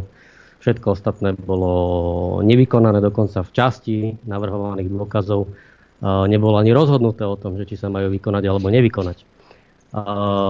Senát napríklad povedal, že namiesto toho, ako sa to robí bežne v trestných konaniach, že sa oboznamujú listiny, tak napísal do rozhodnutia, že nie, že oboznámil listiny, ale oboznámil sa s listinami. No to je síce super v rámci nejakého konania, ktoré má trestnoprávnu povahu, že seba oboznámil, lenže tak máme aj nejaké zásady v trestnom konaní, napríklad zásadu ústnosti a tak ďalej. Čiže v zásade niektoré veci už naozaj sú z pozície človeka, ktorý ten trest robí,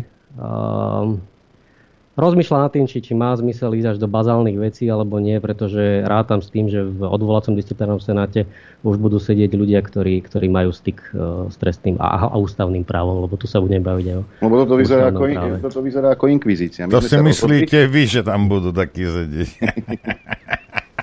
No osobne ja už mám skúsenosť s jedným z disciplinárnych senátov a oslobodil ma.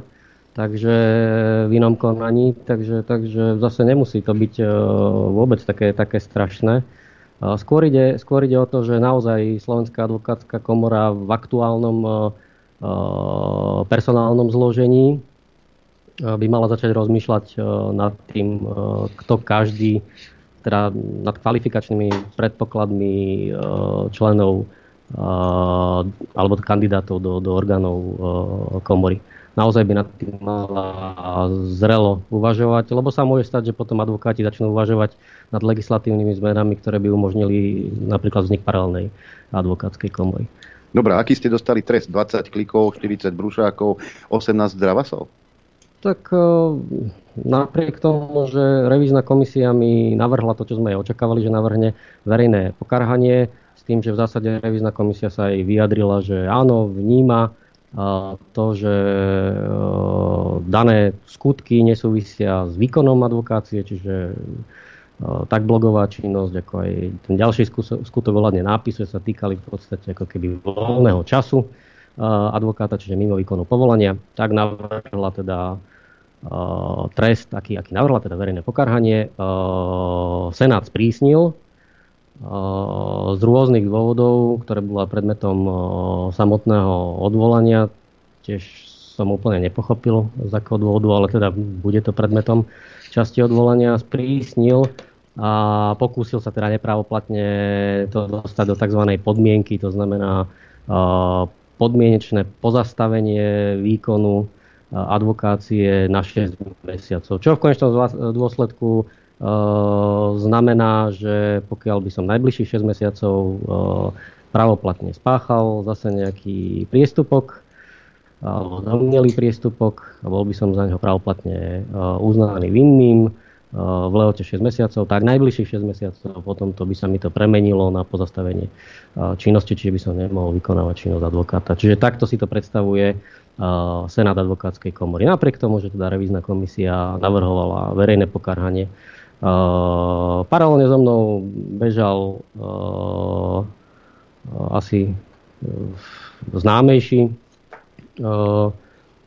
známejšie disciplinárne konanie pána kolegu Baránika, tam ste si určite všimli. Čiže ja som nikomu nenadával a vyvinulo sa z toho podmienečné zastavenie a za nadávku... z roku 2017 podotýkam. Kolega vyšiel bez trestu. Čiže bol uznaný za vinného a odišiel bez trestu. Takže toľko nejakej rovnosti. Kolega Baránik tie svoje výroky pustil do placu v roku 2017, advokátska komora začala konať a výsledok máme v roku 2022. Pri doktorovi Vajsovi to bolo inak, bolo treba konať urýchlene, pretože na jeho názory a právne názory, na epidemiologické opatrenia, poprípade rúška, vakcináciu a ďalšie veci nie sú hodnými vo verejnom priestore a treba takémuto človeku klepnúť po prstoch. Ale má to aj pozitívny rozmer, pretože uznali, že to, k čomu som sa vyjadroval, bolo naozaj vo verejnom záujme. A tým, že toto priznali vo svojom rozhodnutí, že to bolo vo verejnom záujme, tak sa na mňa potom vzťahuje trošku iná úprava podľa článku 10 v inom odseku Európskeho dohovoru, takže ešte sa s týmto budeme trošku hrať v odvolaní. Takže je zásadne aj výborné, že síce povedali, že som porušil etiku, teda ustanovenie o etike a morálke, takzvané pravidlá som porušil, hej, čiže zase to sa tu stretávame s takzvanou kognitívnou dizonanciou istej skupiny ľudí, kde porušenie pravidiel podzákonným predpisom, respektíve internými predpismi, ako si koliduje s ústavnou možnosťou, hej, ústavnými pravidlami, ako možno ustanovovať povinnosti na úseku slobody prejavu. Čiže zase sa bavíme o tom, že iba zákonom a zákon o advokácii paradoxne nepozná obmedzenie slobody prejavu.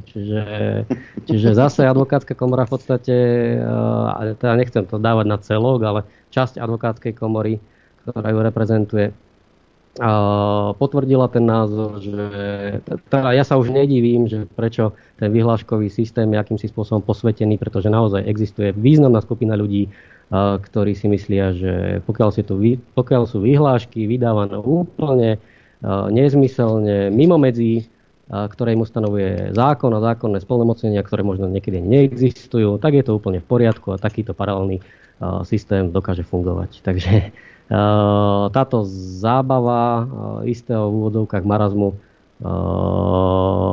je prerastená aj v advokátskych povolaniach, bohužiaľ. Ale teda v právnych povolaniach vo všeobecnosti, bohužiaľ. Tí, ktorí by mali dohliadať na dodržiavanie zákona, sa chovajú tak, ako sa chovajú. Niečo hnie v štáte slovenskom. Počúvajte ma, pán doktor, otázka. Teraz taká osobná, personálna, čo sa týka Infovojny. My sme boli vypnutí, hej. Teda poslucháči boli vypnutí. My sme neboli vypnutí, my sme fungovali naďalej. Len poslucháčom bol znemožnený prístup k nášmu webu, ale samozrejme cestičky si našli.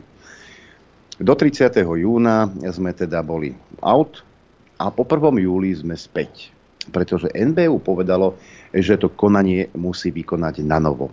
V tom predchádzajúcom období nás dokázali, teda vás, poslucháčov a divákov, dokázali vypnúť behom 2-3 dní na základe teda rozhodnutia NBÚ, že sme bezpečnostnou hrozbou, vraj. Samozrejme, my sme sa nedozvedeli, akou sme bezpečnostnou hrozbou. No a teraz už máme 21. júla, blokovanie nie je, teda poslucháčov, i keď niektorí dodávateľia internetu sú pápežskejší ako pápež, a argumentujú svojim zákazníkom, že to rozhodol súd. Nie, žiaden súd nerozhodol, že máme byť blokovaní. 21 dní a nič? Ako je to možné? No, v prvom rade treba pochopiť, kto určuje právny a skutkový základ toho, koho a ako blokovať. To sme sa vedeli v podstate veľmi jednoducho dozvedieť z tzv. Uniknutého listu kongresmenov amerických, ktorý bol adresovaný spoločnosti Facebook. Takže tam zistíte, že to, čo je dezinformácia na území Slovenskej republiky a čo je povedzme ruská propaganda, určujú súdruhovia zo Spojených štátov amerických a konkrétne z Demokratickej strany. Takže toto sa len pretaví na isté cestičky, čiže istý inštitút zo Spojených štátov amerických odošle našim tajným niečo, čo si nikto nevie samozrejme obsahovo pozrieť, lebo je to nemožné. To niečo sa odošle v istom režime na MBU a to potom tvorí skutkový a právny základ na to, aby ktokoľvek mohol byť len identifikáciou potom nejakého článku alebo výroku úplne blokovaný, treba z dôvodov, že šíri dezinformácie alebo nejakú propagandu. A v zásade sa ani nevie brániť, pretože tieto pravidlá tak vie brániť. Vymysleli sme spôsob, ako sa brániť. A aj čiastočne aj dôsledkom toho je potom to, môžeme si povedať bližšie, že to nejako nedali alebo nestihli, ale tak to je bez zastavenia taktiky. Nestihli to obnovenie. No. Neviem, či to čitateľov nejako zaujíma. Ale v zásade aj teda poslucháčov, či to zaujíma. Pretože tu ten právny základ je úplne jasný. A je to jasné aj tak NBU, ako aj všetkým ostatným, že tu existuje rozhodnutie Rady, teda Európskeho súdu pre ľudské práva zriadeného pri Rade Európy o Flavus kontra Rusko, ktorým je Slovenská republika viazaná.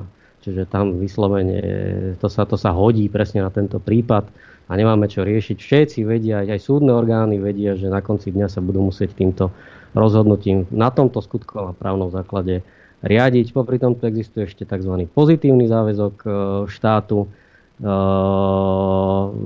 čo v podstate znamená, že naopak štát má svojou legislatívou nie sprísňovať podmienky cenzúry, ale naopak vytvárať také podmienky, aby k cenzúre vôbec nedochádzalo. Takže tu naozaj niečo, čo riešiť a tie súdne konania, ktoré, myslím, že to môžem povedať, sú rozbehnuté, tak ani nemôžu nejakým iným spôsobom skončiť. A až na to, že práve to, to je tá taktika, práve to, že momentálne prebieha nejaké konanie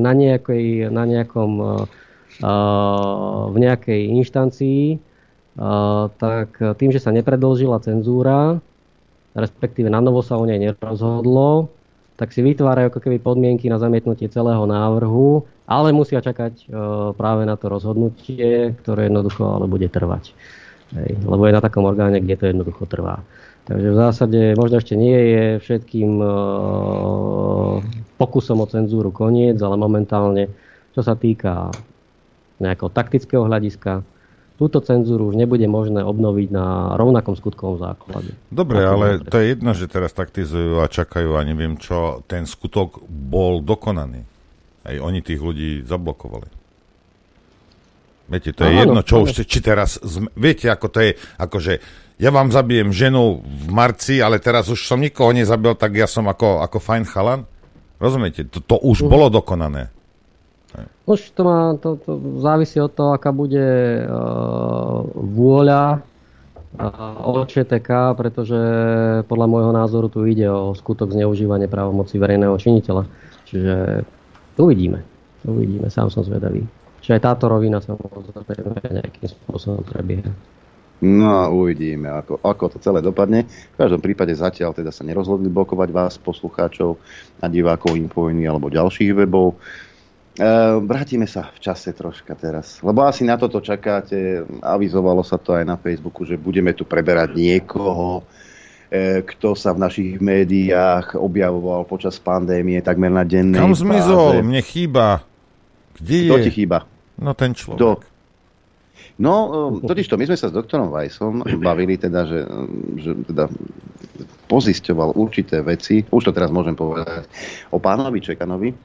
Sadol si však pán doktor Weiss k papierom a naskákalo mu tam ďalších niekoľko veľmi známych mien. A že celé riadenie pandémie a toho, čo sa tu dialo, nebolo z čistej ľudskej dobroty. Nie. Z filantropie. Ale boli za tým aj finančné záujmy. Neverím. Či sa mýlim, pán doktor? No v podstate sa... ešte to bude zaujímavejšie. Tak. Ešte zaujímavejšie, ako ste mi hovorili predvčerom? No, áno, teším sa. Áno, áno. A v prvom rade len opravím, ako je to nejaká kolegiálna práca a v zásade, viete, ja rád dodržiavam svoje sľuby a ja som na advokátskej komore sľúbil, že keď dotiahnu nejaké konanie do konca, tak zase ja otvorím Pandorinu skrinku, povenujem sa nejakým veciam, lebo je v podstate čas zrelý, isté projekty sú ukončené tak, že sa nedajú spätne ovplyvniť, respektíve spätne meniť. Ja myslím si, že teda je čas na to, aby sme niektoré veci otvorili. A istí ľudia mohli byť na základe nejakých podozrení, ktoré si dneska povieme, eventuálne braní na zodpovednosť. Takže budeme sa rozprávať o nielen o jednom človeku, ale povedzme o skupine ľudí. A tie prepojenia si tu povieme. Organizovaná skupinka. Možno. Každopádne toto už vyhodnocuje OČTK, že či je skupina organizovaná, ale každopádne tie prepojenia budú zaujímavé. No a budeme sa baviť o podozreniach, ktoré sa týkajú zločinu, neoprávneného podnikania, zločinu, neoprávneného zaobchádzania so zdravotníckymi pomôckami, úmyselný prečin ohrozovania zdravia nepovolenými zdravotníckymi pomôckami, zločin subvenčného podvodu, porušovanie povinností pri správe cudzieho majetku, neoprávnené nakladanie s osobnými údajmi, neoprávnený experiment na človeku a klonovanie ľudskej bytosti, prípadne aj iné trestné činy, ale myslím si, že toto je na taký začiatok stačí, že? Dobre. Dobre. A k čomu ste teda dospeli? Na základe čoho teda sme počuli tieto vety? Ja so skupinou kolegov v podstate, aby to bolo takto nejako zrejme, Sme sa pustili v podstate po jednej línii, ale na konci dňa, a to vyplýva všetko z verejných zdrojov, nebudeme nejako špekulovať, nebudeme robiť žiadne závery, budeme fakt len čítať len konkrétne zdroje a tým pádom si to vie každý dohľadať. Preruším vás, pán doktor. Budú miznúť určite, tie zdroje nevadí. Hej, preruším vás, pán doktor. Páni policajti z Facebooku, tuto pán doktor aj so svojimi kolegami robí prácu za vás. Nie hodnotiť hranolky v Moskve. Toto je vaša robota. Dobre. Poďme na to. Takže ideme. A bude trošku aj tak chronologické, aby to bežný človek pochopil. Podľa si to ešte tak zhrnieme. Tak. Čiže istá fyzická osoba, ktorá sa venuje PCR testom, je podľa mňa podozrivým z používania svojej vlastnej spoločnosti na subvenčný podvod, kedy sa pod zámienkou neexistujúceho vedeckého vývoja mohol uchádzať o štátne dotácie, pričom by takto neoprávnené získané finančné dotácie mohol používať na iné súkromné alebo aj firemné účely, ktoré nijak nesúvisia s podmienkami vedeckých projektov, na ktoré mu boli finančné prostriedky poskytnuté. Rozmeníme si to aj na drobné. Áno, dáme to do ľudskej reči. Tak, čiže myslím, že všetci vedia, alebo teda je známe poslucháčom Infovojny, že 26.10.2020 bola medzi APVV a spoločnosťou Multiplex DX uzavretá zmluva s plnením vo výške 396 273 eur.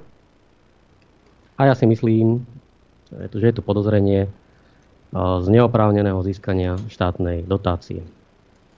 Pretože, a podložím to, táto štátna dotácia sa použila na vývoj už existujúcich PCR testov na rozlíšenie COVID-19 a chrípky a LAMP testov na rozlíšenie COVID-19 a chrípky. A teraz si prejdime časový rámec.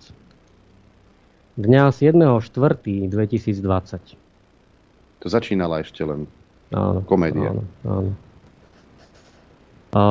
Sa konala tlačová konferencia za účasti pána Čekana a Roberta Mistríka, na ktorej verejne oznámili, že idú vyvinúť nový PCR kit, ktorý bude výhradne slovenskej výroby. To je dôležité.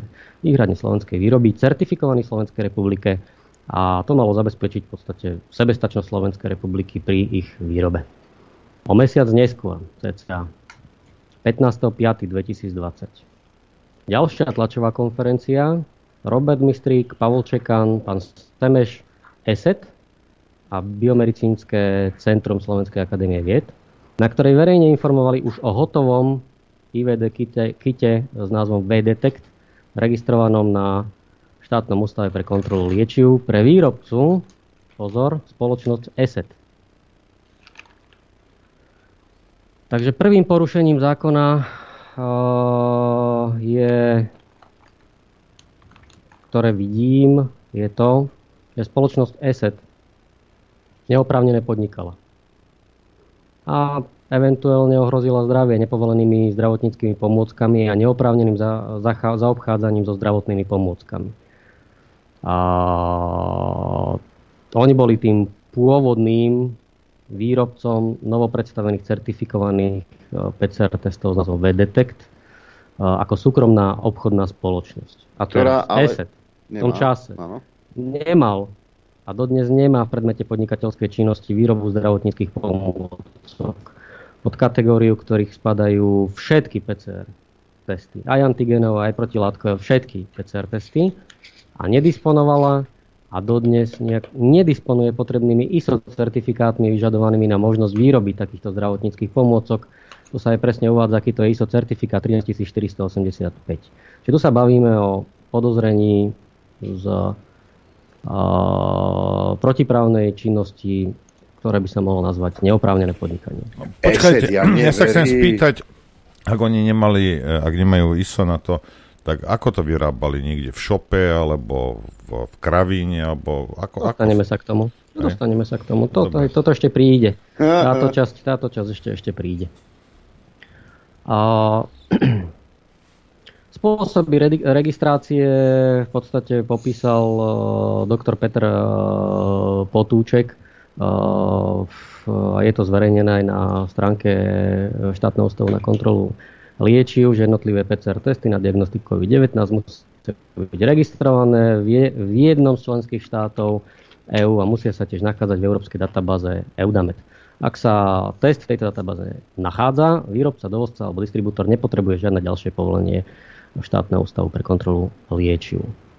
No. Pôvodný výrobca ESET zrejme prišiel na to, že teda by nemal byť výrobcom. Asi neobstojí to tvrdenie, že ten, kto sa rozumie antivírom, sa rozumie aj antivíru. Nie je vírus ako vírus. Samozrejme. Vyzerá to tak. No, tak. Tak bol neskôr zo dňa na deň zmenený na nového výrobcu a to bola súkromná obchodná spoločnosť Multiplex DX, za ktorú koná samozrejme aj pán Čekan. A teraz sa dostávame teda k Multiplex DX a tá do dňa 9.9.2021 podľa aktuálneho výpisu z obchodného registra, teda ktorý sa už zmeniť spätne nedá, nemala v predmete podnikateľskej činnosti výrobu zdravotníckych pomôcok, pod ktoré spadajú tieto PCR testy. Čiže zase tu máme podozrenie z neoprávneného podnikania, ohrozovania zdravia nepovolenými zdravotníckymi pomôckami a neoprávneného zaobchádzania so zdravotnými pomôckami. Takže dá sa zhrnúť, že ani jeden z podozrivých výrobcov nedisponoval v danej dobe deklarovanej výroby nutnou certifikáciou výroby podľa štandardu, teda ani povolením, ale ani certifikáciou podľa ISO 13485, ktorá je takisto podmienkou. Je to vlastne uvedené v základných požiadavkách na strane 30 príručky, ktorú nebudem teda nejako bližšie identifikovať, ktorú v podstate ktorá sa volá Quality Management System Certificate na Štátnom ústave kontroly liečiv pod nejakým číslom. Čiže predmetné PCR testy pôvodného výrobcu ESET dostávame sa do ďalšej fázy a neskôr výrobcu Multiplex DX. Hádajte, kým boli validované. Validované musia byť, hej, aby teda mohli byť potom neskôr predávané. Mikasom? Biomedicínskym centrom. Aha. Takže tam šéfuje pani Pastoreková. Aha. To sú vlastne biomedicínske centrum, je trebárs to, ktoré sa vyjadrovalo hodnotilo neexistujúce výroky doktora Lakotu, na základe ktorého potom doktor Lakota bol perzekuovaný, fakticky perzekuovaný v bežnom živote a výkone. Čiže validácia je vlastne, aby poslucháč rozumel, nevyhnutným krokom k registrácii zdravotníckej pomocky na ŠUKL, neskôr potom uvedenia do predaja. Aby teda bežný poslucháč rozumel, tak PCR testy sa skladajú z viacerých zložiek. Čiže sú to tzv. Primary problémy a pozitívna kontrola. Tú pozitívnu kontrolu dodáva Biomedicínske centrum Slovenskej akadémie vied. No a teraz prichádza tá zaujímavosť. Čo je Biomedicínske centrum Slovenskej akadémie vied, respektíve čo bol v čase, keď vykonával túto kontrolu? Takže nie je podnikateľským subjektom oprávneným validovať alebo kontrolovať PCR testy. EPOA. Ale validoval. Ani vyrábať jednotlivé zložky, ani chemikálie do zdravotníckych pomôcok. Nedisponuje ani žiadnym potrebným povolením na úseku živnostenského podnikania, ani ISO normou, ktorú zákon pre výrobu takýchto látok prikazuje. A teraz sa podržte, to je dôležité, má z Multiplex DX zazmluvnenú províziu z predaja všetkých testov v objeme 10%. Počkajte, takže... ja som taký blbec a ja to musím teraz nejak v tej mojej sprostej hlavičke nejakým spôsobom spracovať. Orgán, firma, neviem čokoľvek, ktorá schvaľuje nejaký výrobok, má percentá z predaja toho výrobku. Samozrejme. Ale toto je trestná činnosť, pán doktor. Toto je trestný čin. Ja to nazývam zatiaľ konflikt záujmov a orgány činné v trestnom konaní to môže posúdiť inak. No, a keď uvidíte, okoľko sa Multiplex DX zvýšili zisky a obraty. Ja som to minulo ukazoval, hej. Sú to zaujímavé čísla. A to sme neskončili, hej. To sme ešte len pri spolupráci BMC s Multiplex DX. Čiže BMC sedliackou rečou povedané má záujem na to, aby sa testy Multiplex DX predávali. A používali následne. Ale nepredávali. No. Tak. No, pokračujeme v konflikte záujmov. Takže podklady pre registráciu na štátny ústav pre kontrolu liečiv pripravoval Roman Oravec z neziskovej organizácie CCCT SK, nezisková organizácia so sídlom v Považskej Bystrici. Má tam ísť o nestrannú osobu, aby to bolo všetkým zrejme. Táto nestranná osoba je od júna 2020 zamestnancom spoločnosti Multiplex DX.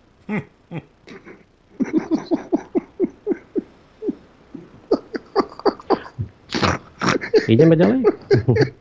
Multiplex DX pritom v čase registrácie ani následného predaja nesplňal podmienky na to, aby mohol žiadať registráciu zdravotníckej pomocky ako výrobca. Zase sme pri neoprávnenom predaji. Dobre. No toto bude taká menej dôležitá časť, ale je to takisto. Je to dôležité, takže Multiplex DX pri tom kite V-Detect vyrobil bez príslušných povolení, až na jednu výnimku, ďalších 8 zdravotníckych pomôcok kitov a tieto následne distribuoval na trh. Dokonca niektoré z týchto zdravotníckych pomôcok majú paradoxne rovnaký kód certifikátu, čo je v zmysle všeobecne záväzných právnych predpisov absolútne vylúčené. Takže 4 z týchto kitov sa volajú P1430A, majú ako keby iný názov, boli uvedené v iných časoch na trh, ale je to jednaké číslo. Teraz nechcem hľadať, prečo to tak je, mám istú indíciu, ale to ešte bude také veselé. Neskôr. O ČTK pochopia.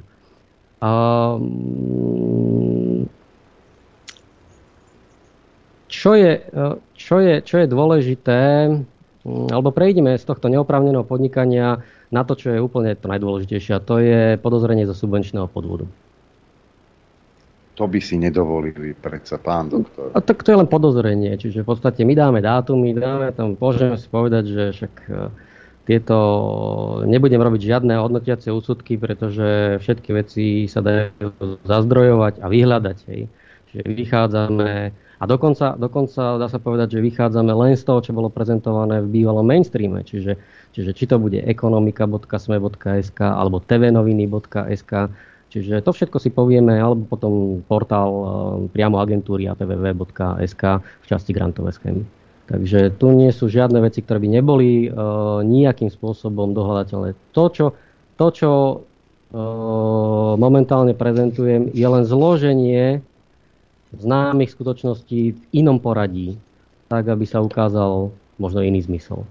Takže dňa 15.6.2020 bola vypísaná výzva APVV pre COVID-19. To je tzv. Program PP COVID 2020 s termínom ukončenia výzvy na podávanie projektov 15.7.2020. Takže máte od 15.6. do 15.7. beží v 2020 roku beží výzva. Dňa 11.9. spoločnosť Multiplex DX podala projekt s názvom Vývoj vysokovýkonného citlivého RT-QPCR testu na rozlíšenie SARS-CoV-2 a chrípky. Pričom tento projekt bol podaný v poradí ako posledný s číslom 116 na konci. Tu treba a vrátim sa tomu, prečo to teraz hovorím. Robert Mistrík sa dňa 9.12.2021 stáva predsedom predsedníctva agentúry, ktorá projekt schváľuje aj kontroluje. V rámci daného projektu sa spoločnosť teda zaviazala vyvinúť jednak RT-QPCR test na rozlíšenie COVID-19 a RT-LAMP test na rozlíšenie SARS-CoV a dvojky a chrípky. No, teraz je dôležité, že dátumom formálneho začiatku riešenia projektov bol deň 16.9.2020. A tento dátum je kľúčový, pretože len od tohto dátumu mohli prijímatelia prostriedkov začať vyvíjať riešenia, na ktoré dostali grant, dotáciu. Áno, nenávratný finančný prostriedok. Avšak, a je to zrejme z tlačových vyhlásení, 2 dni pred spustením projektu, 14.9., bol podaný na certifikáciu ako hotový produkt po všetkých validáciách PCR SARS lomitko Flu Kit, ktorého výrobcom je spoločnosť Multiplex DX, s uvedením, že jeho vývoj podporila priamo APVV. Čiže dobre počujete, cestovanie v čase. 2 dni pred tým, ako sa mohol začať vyvíjať, a pred spustením projektu, bol podaný na certifikáciu hotový produkt po všetkých validáciách, čo tiež trvá nejaký čas. To znamená, že oni vedeli, keď išli do toho, že oni to už majú, ale napriek tomu žiadali grant na vývoj. Tak. No tak oni vlastne boli šikovní a už to akože mali a jediná chyba, čo urobili, že si vzali peniaze na niečo, čo už bolo hotové. Oni keby aj 2 dni potom to dajú ako certifikát, aj tak by to bolo minimálne podozrivé. Ale tak, to by mohli argumentovať, že sú takí šikovní, pozor. No tak oni v podstate áno, sú šikovní, pretože 25.9., to znamená 9 dní neskôr, už vyšla informácia o výrobe tohto PCR. Ty môj dôchodok. Takže keby takto fungovalo všetko na Slovensku. No? To sú prudko šikovní ľudia v tom Multiplexe DX, nie? No a teraz si prejdeme, že vráťme sa k tomu, kedy bola uzavretá zmluva za PVV na produkt, ktorý už existoval. 26.10.2020, mesiac potom, ako mal Čekan a jeho spoločnosť už vyvinutý daný produkt. Podaný na certifikáciu ako hotový a validovaný. Čiže Multiplex DX, podľa môjho názoru, vedome žiadal a následne získal finančné prostriedky na vývoj produktu, ku ktorému podal Multiplex DX patentovú prihlášku, a teraz ešte bude zábava, 4. mája roku 2020, pred vypísaním samotnej projektovej výzvy, pričom tento produkt aj patent zároveň uvádza ako výstup projektu. A kde to dal patentovať? Dielo dokonané. Tak patentová prihláška je dokonca s dvojitým V, čiže všade.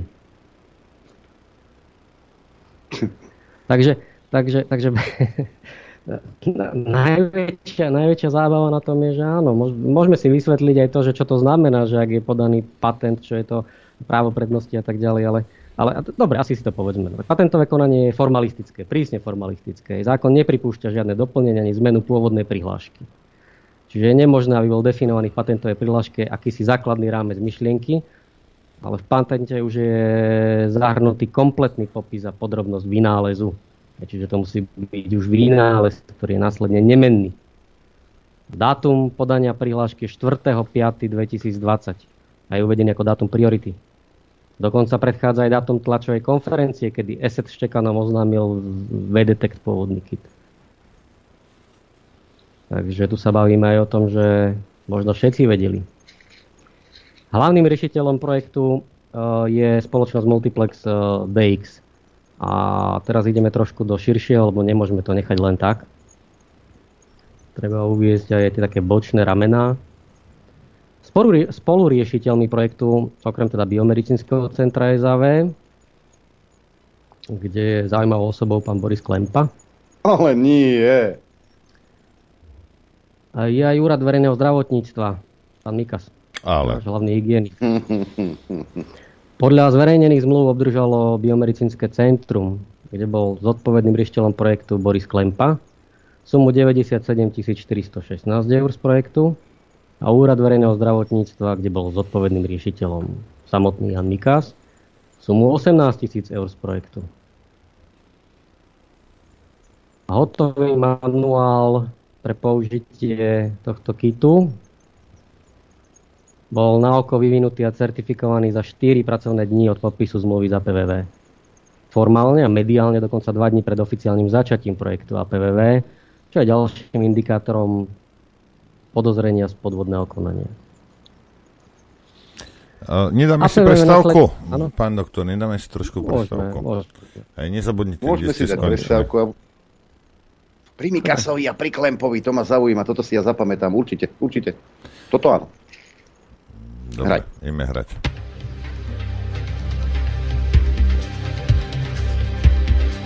Počúvate Rádio Infovojna.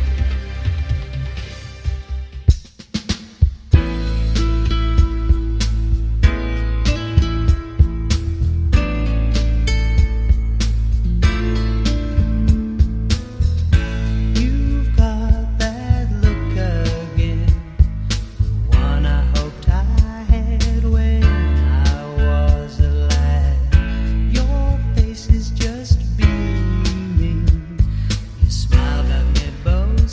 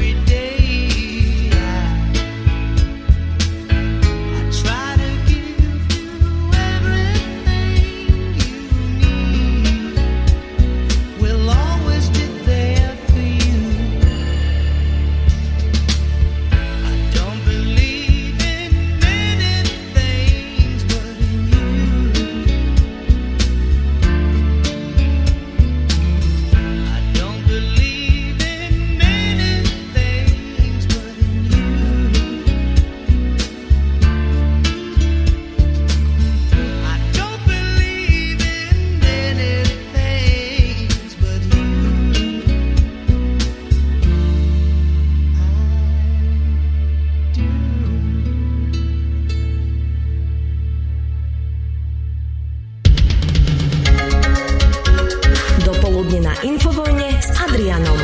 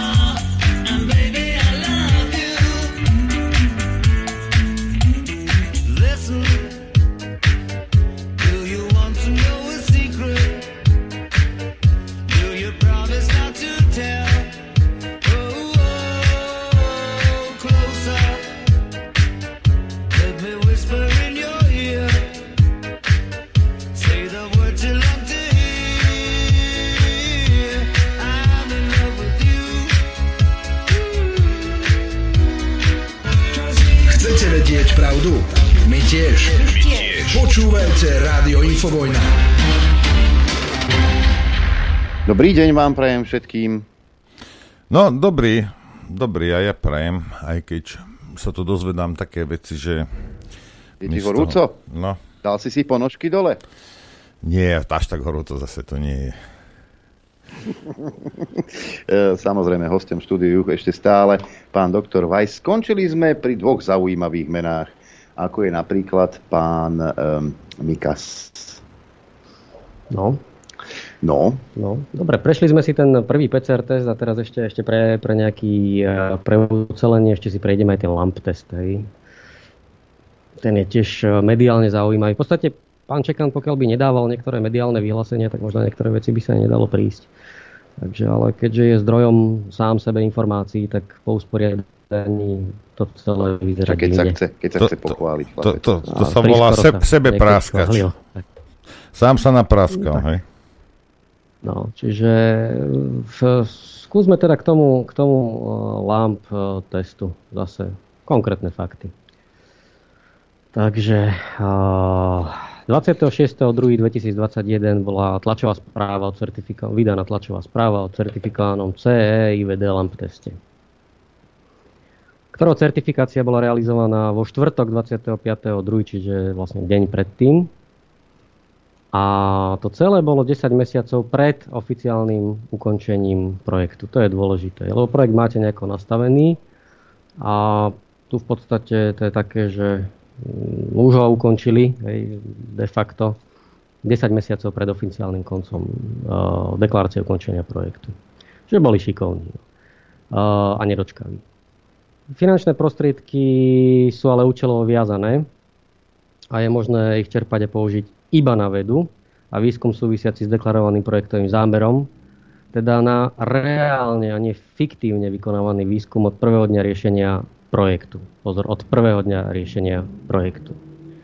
A v podmienkach danej schémy je absolútne vylúčená, tak ako to býva zvykom, refundácia akýchkoľvek výdavkov, ktoré vznikli pred dátumom oficiálneho začatia riešenia projektu. Čiže je tu podozrenie, že všetky výdavky s vývojom testov by mohli mať príznak neoprávnené. Manuál pre použitie LAMP testu V2 bol zverejnený na webe v apríli 2021. To len pre úplnosť. A teraz zase k patentu. K LAMP testu bola podaná patentová prihláška 4.5.2020 a opätovne uvádzam teda viac ako mesiac pred samotným vyhlásením APVV výzvy. To znamená, že niekto niečo zaevidoval a následne to išlo vyvíjať. A následne, pozor, tu ešte možno aj taká zvláštna konšpirácia, že prečo takáto výzva, hej, presne bola von mesiac po niečom, čo bolo zapatentované. Takže to je tiež zaujímavé a verím, že sa tomu OČTK budú detailne venovať, lenže potom už budeme rúbať naozaj vysoko. Hej, ešte raz, páni policajti, nie hranolky v Rusku. Toto riešte. Ja sa len chcem spýtať, pán doktor, a koľko bola tá dotácia od toho štátu? No necelých 400 000. No dobre, a teraz mi povedzte, hej, vieme koľko... 10 rokov spodná hranica. No dobre, ale... to je dobre, to je v poriadku, ale ja sa len chcem spýtať, že rozumiete, oni na tých PCR testoch zarobili desiatky miliónov. Prečo sa ulakomí na tých 400 000? Rozumiete? Tak zase Al Caponeho na čom chytili? Jadanie. Dobre, ale rozumiete, to sú drobné oproti tomu, ako prečo, ako jak môže byť niekto takto nenažrať? Alebo nebude to tým, že kvázi by to mali posvetené týmito orgánmi, že áno, veď ste vyvíjali ten PCR, tak bude dobrý. Je dobrý ten PCR test, ale otázka, keď sa to robilo takto, ako sa to robilo, sú tie testy naozaj kvalitné? Naozaj odhaľovali to, čo odhaľovať mali? No, tu asi netreba asi nič viac dodať, ale ak logicky niekto povie, že ide vyvíjať test, kde WHO povedalo v danom čase, že na svete neexistuje test rozlišujúci chrípku a SARS-CoV-2, na to vyjde nejaká výzva, predtým je nejaký patent. Ako celé to vyzerá divne a ja si už nedovolím tvrdiť, že v tom ide ešte aj WHO. No VHO nie, ale niekto príde tak, že niekto využil situáciu a ponúkol na trh niečo. Nie, teraz konšpirujem, že využijeme situáciu. Spravíme akože niečo, čo nemusí ani fungovať, ale bohovsky dobre sa to bude predávať. Asi tak. Kto sa fotil naposledy s Ujom Tedrosom z VHO? Neviete? Kto? Bývalá šéfka Šuklu. Zuzka Baťovie. Dobre, nepodstatné. Poďme späť. lebo štátny ústav pre kontrolu liečiv, ale to si necháme možno na inokedy, však je to spracované. To si necháme na inokedy. Dobre, to je nadlho. Zase tá patentová prihláška, teda 4.5.2020, zase mesiac pred vyhlásením APV výzvy, bola registrovaná. A je tam registrovaný aj v obsahu toho, my sme si to pozreli s kolegami. Je detailný popis a komerčný názov SARS/flu kitu a aj zmienka o LAMP teste. Čiže detailný popis LAMP testu bol podaný formou patentovej prihlášky dňa 10.11.2020, čiže 2 mesiace po formálnom začatí projektu. No a pán Čekan vlastne medializoval informáciu k svojim LAMP testom v tom v duchu, a možno sa prekecal, ale možno pravdu povedal, že už sú vo fáze, kedy by mohli ísť na trh. To je dôležité. Sme vo fáze, že by mohli ísť na trh. To bolo učinené dňa 19.9.2020. Čiže 3 dní po formálnom začiatí riešenia projektu. To je šikovnosť, čo? Pre nás, pre mňa ako pre právnika, to implikuje len to, že produkt bol vyvinutý. Za 3 dní to nikto neurobí. Ale to je jedno, lebo sú tam iné dôkazy z verejne dostupných zdrojov, že to tak už bolo. A čo je zaujímavé, a vrátime sa teda k pánovi Mikasovi, keď už sme to tak načrtli, hlavný hygienik. Z nejakého dôvodu, ktorý zatiaľ nám nie je úplne známy, ale tak šípime, bol celý projekt 116 krátko pred jeho formálnym ukončením prevedený zo spoločnosti Multiplex DX, hádajte na koho, na úrad verejného zdravotníctva. No, je to uvedené v databáze APVV. A teraz sa vrátim k tomu, čo som povedal, lebo to je dôležitá informácia. Od 9.12.2021 sa stáva členom a predsedom predsedníctva APVV, to je agentúra, ktorá poskytuje projektové financie. Kto? Robert Mistrík. Ktorý bol dosť viditeľný aj na začiatku, kedy sa rozhodovalo, aké testy sa budú kupovať a ktoré testy nie. Však áno. No. Tá komisia, čo tam bola, čo si pamätám. Šuškali vrátce Šamorínske. Dostaneme sa aj k tomu. Lebo je k tomu istý dôkaz, že v podstate mohlo dôjsť zo strany už spomenutej osoby aj k obmedzeniu nejakej bežnej trhovej súťaže. Tak. Áno, boli také testy nevyvinuté Čekanom, ktoré boli oveľa lacnejšie, ale táto komisia ich zmietla zo stola a boli dobre čekanové. Dobre si to pamätám. Na Slovensku bolo v čase, keď sa do popredia dávali Multiplex DX testy, dostatok iných známych PCR testov. Dostatok. Tam nie je problém prísť, a kto tomu rozumie, tak tam naozaj nie je problém prísť a povedať, máme tu SARS-CoV-2, ideme testovať. Je nastavte primary, proby, chemikálie, ideme. Takže záhadným spôsobom sa začal, on nie je úplne záhadný, ale to nie je na túto debatu momentálne. To už je možno na činnosť OČTK a tam si už niekto spojí. Nie to. Hranolky v Rusku. No. Takže dobre. Koniec koncov môžeme povedať, že teda zastávam názor, že Multiplex DX a APVV uzavreli zmluvu 26.10.2020 na fiktívne vyvinutie kitov podpísaných už ku dňu, teda popísaných už ku dňu 4.5.2020. No a prejdime ešte k jednému dôkazu. Pavol Čekan už dňa 5.11.2020, teda ešte pred a to nie je momentálne dôležité, kedy čo medializoval. Skúsme sa dostať k tomu takému širšiemu nejakému pohľadu na veci. Keď sa vrátime k voľbám minulým parlamentným, tak je dôležité poukázať na skutočnosť, že Pavla Čekana a Roberta Mistríka spája istá politická angažovanosť. Ťahá ich to k strane SAS. Pavol Čekan dokonca spolu pripravoval, je to tak uvedené, volebný program pre zdravotníctvo pre stranu SAS. Pavol Čekan a Robert Mistrík ako dvojka boli v rovnakom čase. Čiže oni rovnako prichádzali, odchádzali. Členmi vedeckej rady Ministerstva zdravotníctva Slovenskej republiky. Pričom obratom po schválení dotácie z rozpočtu Ministerstva zdravotníctva sú 250 700 nejaké drobné eur štátnych finančných prostriedkov pre spoločnosť Pavla Čekana Multiplex DX. Zmluvou o poskytnutí dotácie z rozpočtovej kapitoly MZSR odrazu Pavol Čekan aj Robert Mistrík spolu odišli s ováciami z vedeckej rady Ministerstva zdravotníctva Slovenskej republiky. Rozumiete tomu? Čo? Urobili, čo potrebovali a odchádzajú. Tak? Dobre. Ešte chvíľku nedám pánovi Mistríkovi pokoj. On bol totiž odborným garantom Fondu pre včasnú diagnostiku koronavírusu spoločnosti ESET.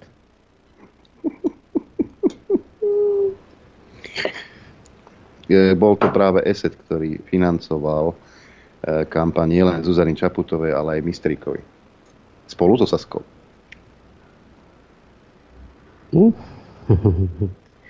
Dobre.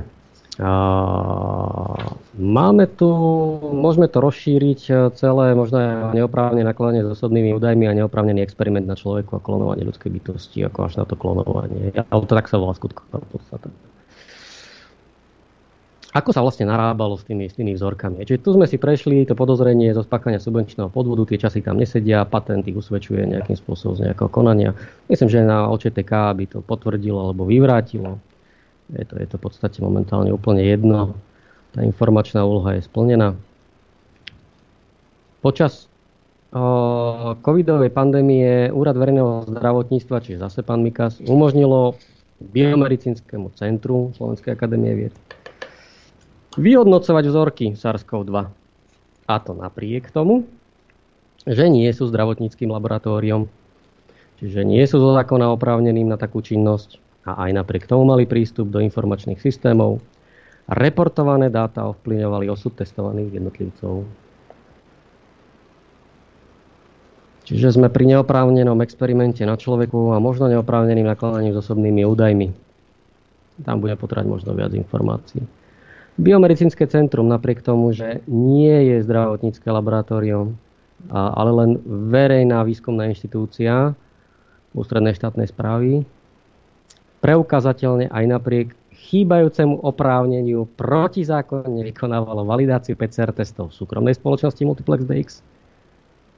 Pričom spoločnosť Pavla Čeka na Multiplex DX a BMC majú právne preukazateľne uzavretú dohodu, podľa ktorej Biomedicínskemu centru prináleží 10% provízia zo všetkých predaných testov Multiplexu DX. A aby to nebolo toho dosť, tak práve pán Boris Klempa a Jan Mikas z Úradu verejného zdravotníctva boli oficiálne uvedení ako spoluriešitelia fiktívneho projektu Multiplex DX. Čo má Mikas s PCR testami? Ako hygienik by ma zaujímalo. A nie len mňa asi. No tak poďme ďalej, keď chcete o Mikasovi, dobre. Úrad verejného zdravotníctva dokázateľne používal kity od Multiplex DX a koordinoval retestovanie odobratých vzoriek. Napríklad v tzv. Vlne B117. A to bolo všetko v regionálnych úradoch verejného zdravotníctva. A to je priame porušením nariadenia GDPR. A to robil vo veľkom. Čiže v podstate to retestovanie na to nemal určite žiadne povolenie. Také, ako podľa GDPR má mať. Takže, lebo občanmi podpisované, informované súhlasy, neskôr už boli nejaké súhlasy. Či boli informované, teraz ani nebudeme vôbec riešiť, ale niekedy boli nejaké súhlasy dané, ale neobsahovali nikdy súhlas so skladovaním biologického materiálu a s následným sekvenovaním a už vôbec nie s retestovaním. Čiže boli nezákonným spôsobom použité na iný účel, než na ktorý bol biologický materiál občanov pôvodne odobratý. No a to je vážny problém na úseku toku osobných údajov bez nejakého právneho základu. Takže to je vážne, pretože tam sú aj veľké pokuty a prípadne má to aj trestnoprávny rozmer, pretože ten dosah bol na testovaných ľuďoch, ktorí v podstate ani o tom nevedia, alebo nemohli vedieť, alebo možno ani netušili, že sa použijú ich testy na nejaké iné účely. Napríklad tzv. Vedecké účely, ktoré mohli, to vedecké môže znamenať v sebe kadečo iné. Resekvenovanie, vývoj iných produktov a tak ďalej. A to odber DNA. O to viacej, že to sekvenovanie v podstate potom slúžilo bolo použité za účelom vývoja ďalších testov pre súkromné spoločnosti. Hej? Čiže nie je pre nejaký, teraz bavíme, že to riešila Slovenská akadémia vied sama. To je nejaká altruistická činnosť. Filantropická, zachránime vás. Áno, niekoho, kto na to je povolaný, čiže vedecké nejaké centrum. No, ale tak toto tak nebolo. No a tu sa dostávame potom ešte k ďalšiemu možno menu, že skvenovanie protizákonným spôsobom zatiaľ teda to tak vyzerá, vykonával nielen BMC, ale aj spoločnosť Geneton SRO z vedeckého parku Univerzity Komenského.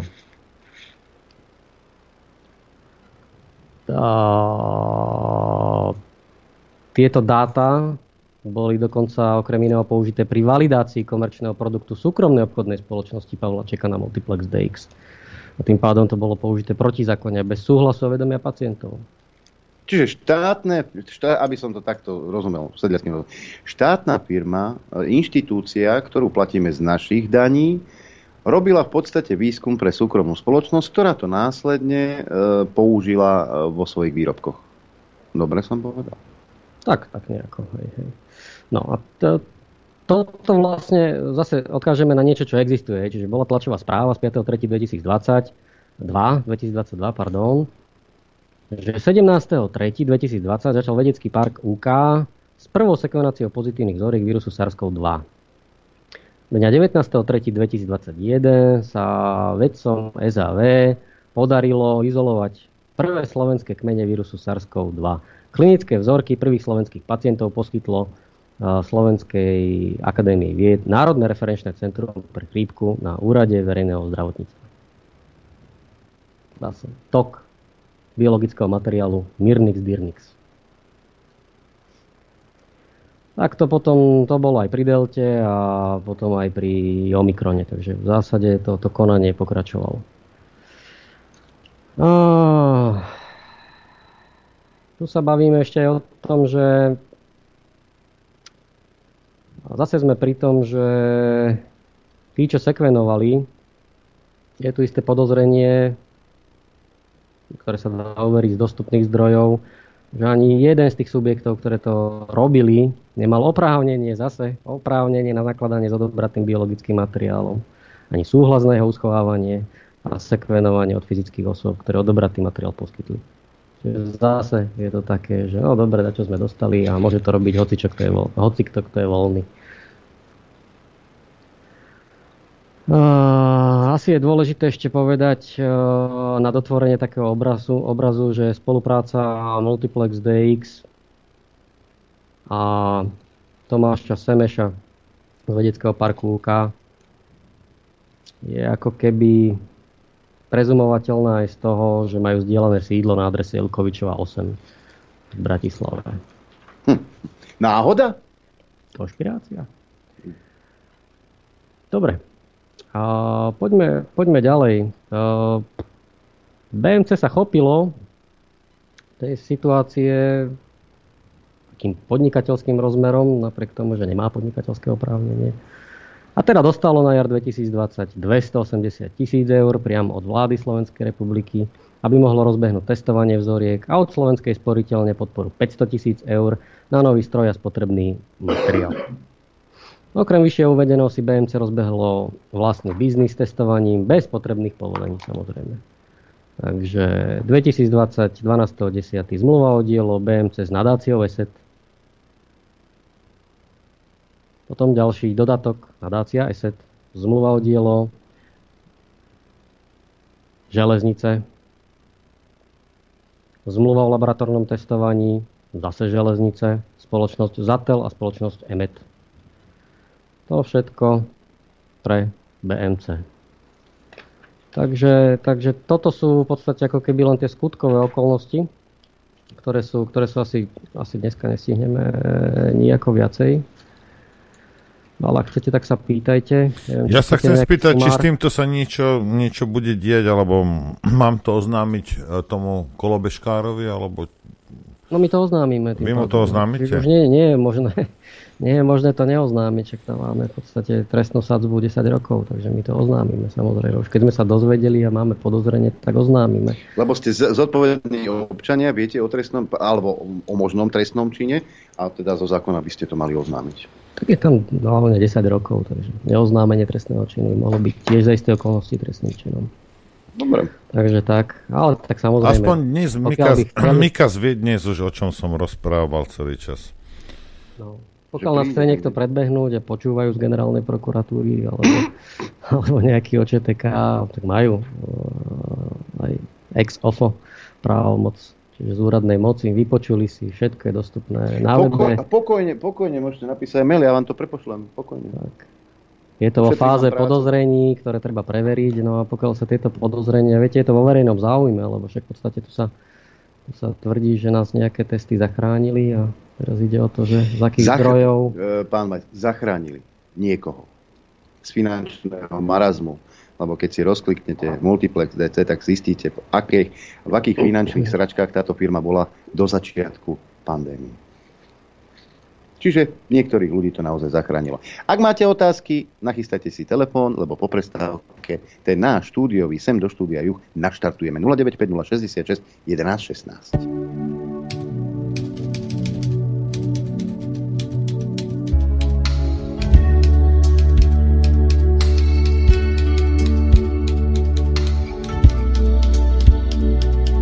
Počúvate Rádio Infovojna.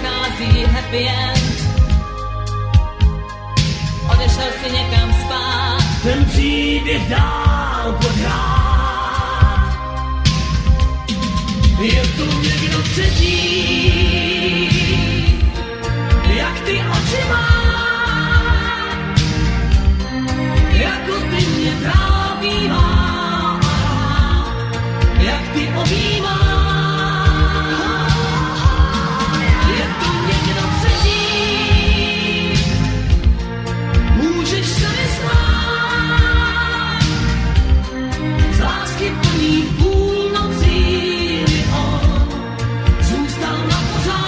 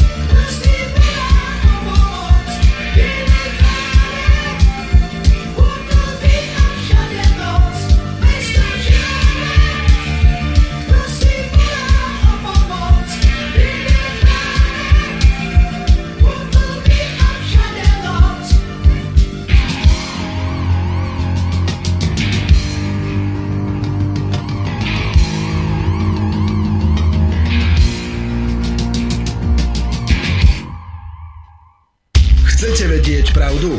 My tiež. Počúvajte Rádio Infovojna.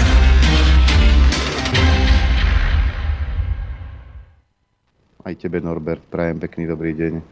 Aj tuto pánovi doktorovi prajem dobrý deň. Dobrý deň. A samozrejme aj našim poslucháčom, pretože teraz je ten váš čas, kedy sa môžete pýtať pána doktora Weissa. Ja pozerám, že mám prvý telefonát. Nech sa páči, počúvame. Dobrý deň, Mária na linke.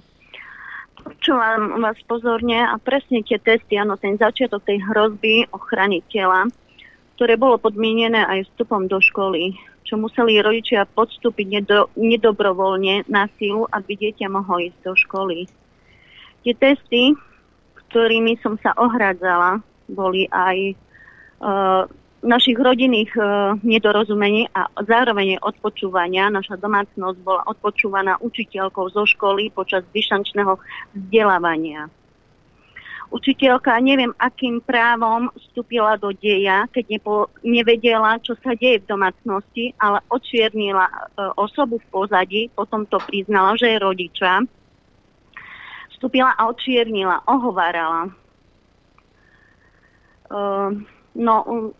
Ako podala som aj trestné oznámenie na školstvo, pretože školstvo vydieralo rodičov, podmieňovalo si vstup testami do školy.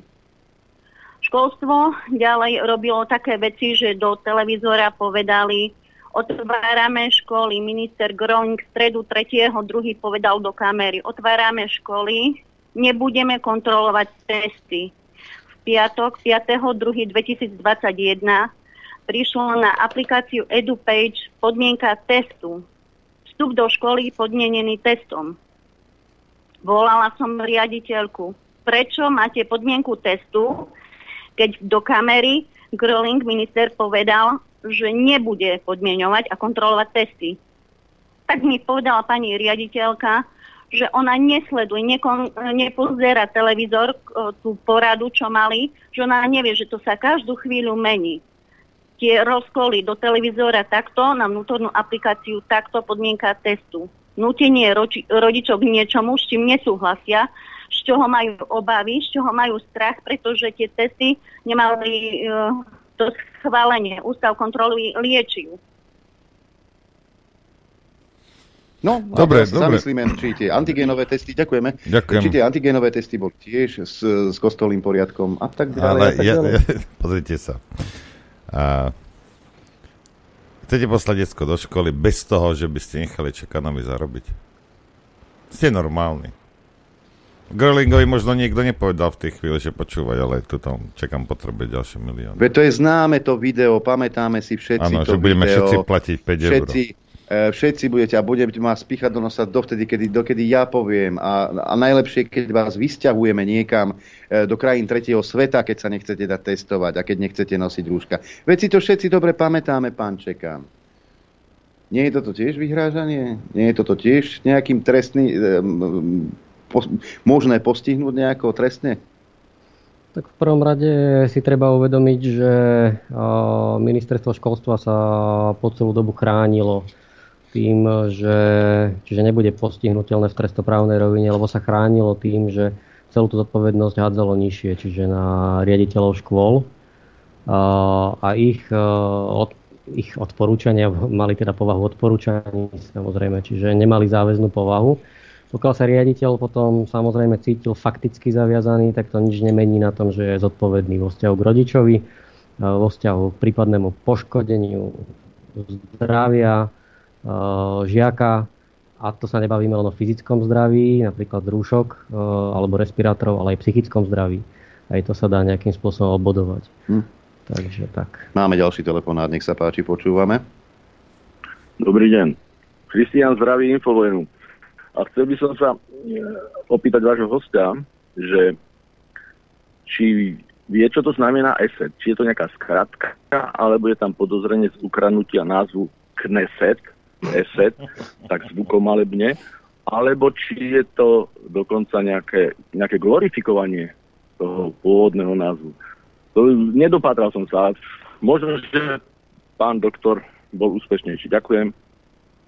Tak zhodou okolností si myslím, že asi takto. Okrem toho, že by sa asi bolo treba spýtať pôvodných majiteľov, ktorí tam boli od začiatku, asi pána Trnku hlavne, ako sa tvoril ten názov, ale zase keď ja som bol ešte na strednej škole, tak trošku som pričuchol aj k programovaniu. A viem, že vtedy sa nosili, ak si dobre pamätáte, tak bola taká kauza, že Kevin Mitnick, to bol taký hacker, ktorého v Spojených štátoch chytili, zabásli a vtedy bolo v móde označovať svoje počítače alebo celé siete názvami egyptských bohov. Takže osobne si myslím, že Esed je Isis. A tak ako mal Kevin Mitnick, kedy si počítač s názvom Osiris. Takže to je môj názor. Máme ďalší telefonát, počúvame. Dobrý deň sa praje, posluchačka z Nitry. Pozdravujem chlapcov z Infovojny a aj vášho vlastného hostia. Mala by som také dve otázočky k téme, ktorú nám dnes rozprával. Pri tomto všetkom rýchlom tandemovom tempe, či aj existuje reálne firma, ktorá fyzicky tie testy vyrábala, alebo to boli dovezené a prekrabičkované, že sú to vlastne de facto ako keby slovenské testy. Lebo to sa v dnešnej dobe stáva. Pani rozmýšľa ako Slovenka. Pani rozmýšľa. Bo pri tomto rýchlom tempe, teraz tá výroba tých testov, to nie je, že dneska idem do obchodu, kúpim si chleba, ale idem vyrábať testy. Takže či sa to aj reálne tu na Slovensku vyrábalo, alebo sa vyrábala len časť nejakých testov a zvyšok bol dovezený. To by som sa chcela veľmi pekne spýtať pána hostia. Ďakujem vám. Ďakujeme. A pán host, to by zaujímalo aj pána Lichtnera toto. No, host vám odpovie, ale teda, lebo vie odpovedať. A chcel som si to nechať pre OČTK, ale dobre teda. Tie testy, ja som sa vyjadril, takže tie testy sú istým spôsobom skladačky. Posluchačka počúvala veľmi pozorne. Sú skladačky a takto... Ja, lebo to môže mať potom samozrejme iný rozmer a toto teraz nechcem nejakým spôsobom prezrádať, ale pani poslucháčke iba takto poviem. Položili ste výbornú otázku a aj ste si zodpovedali na svoju otázku. Máme ďalší telefonát, haló.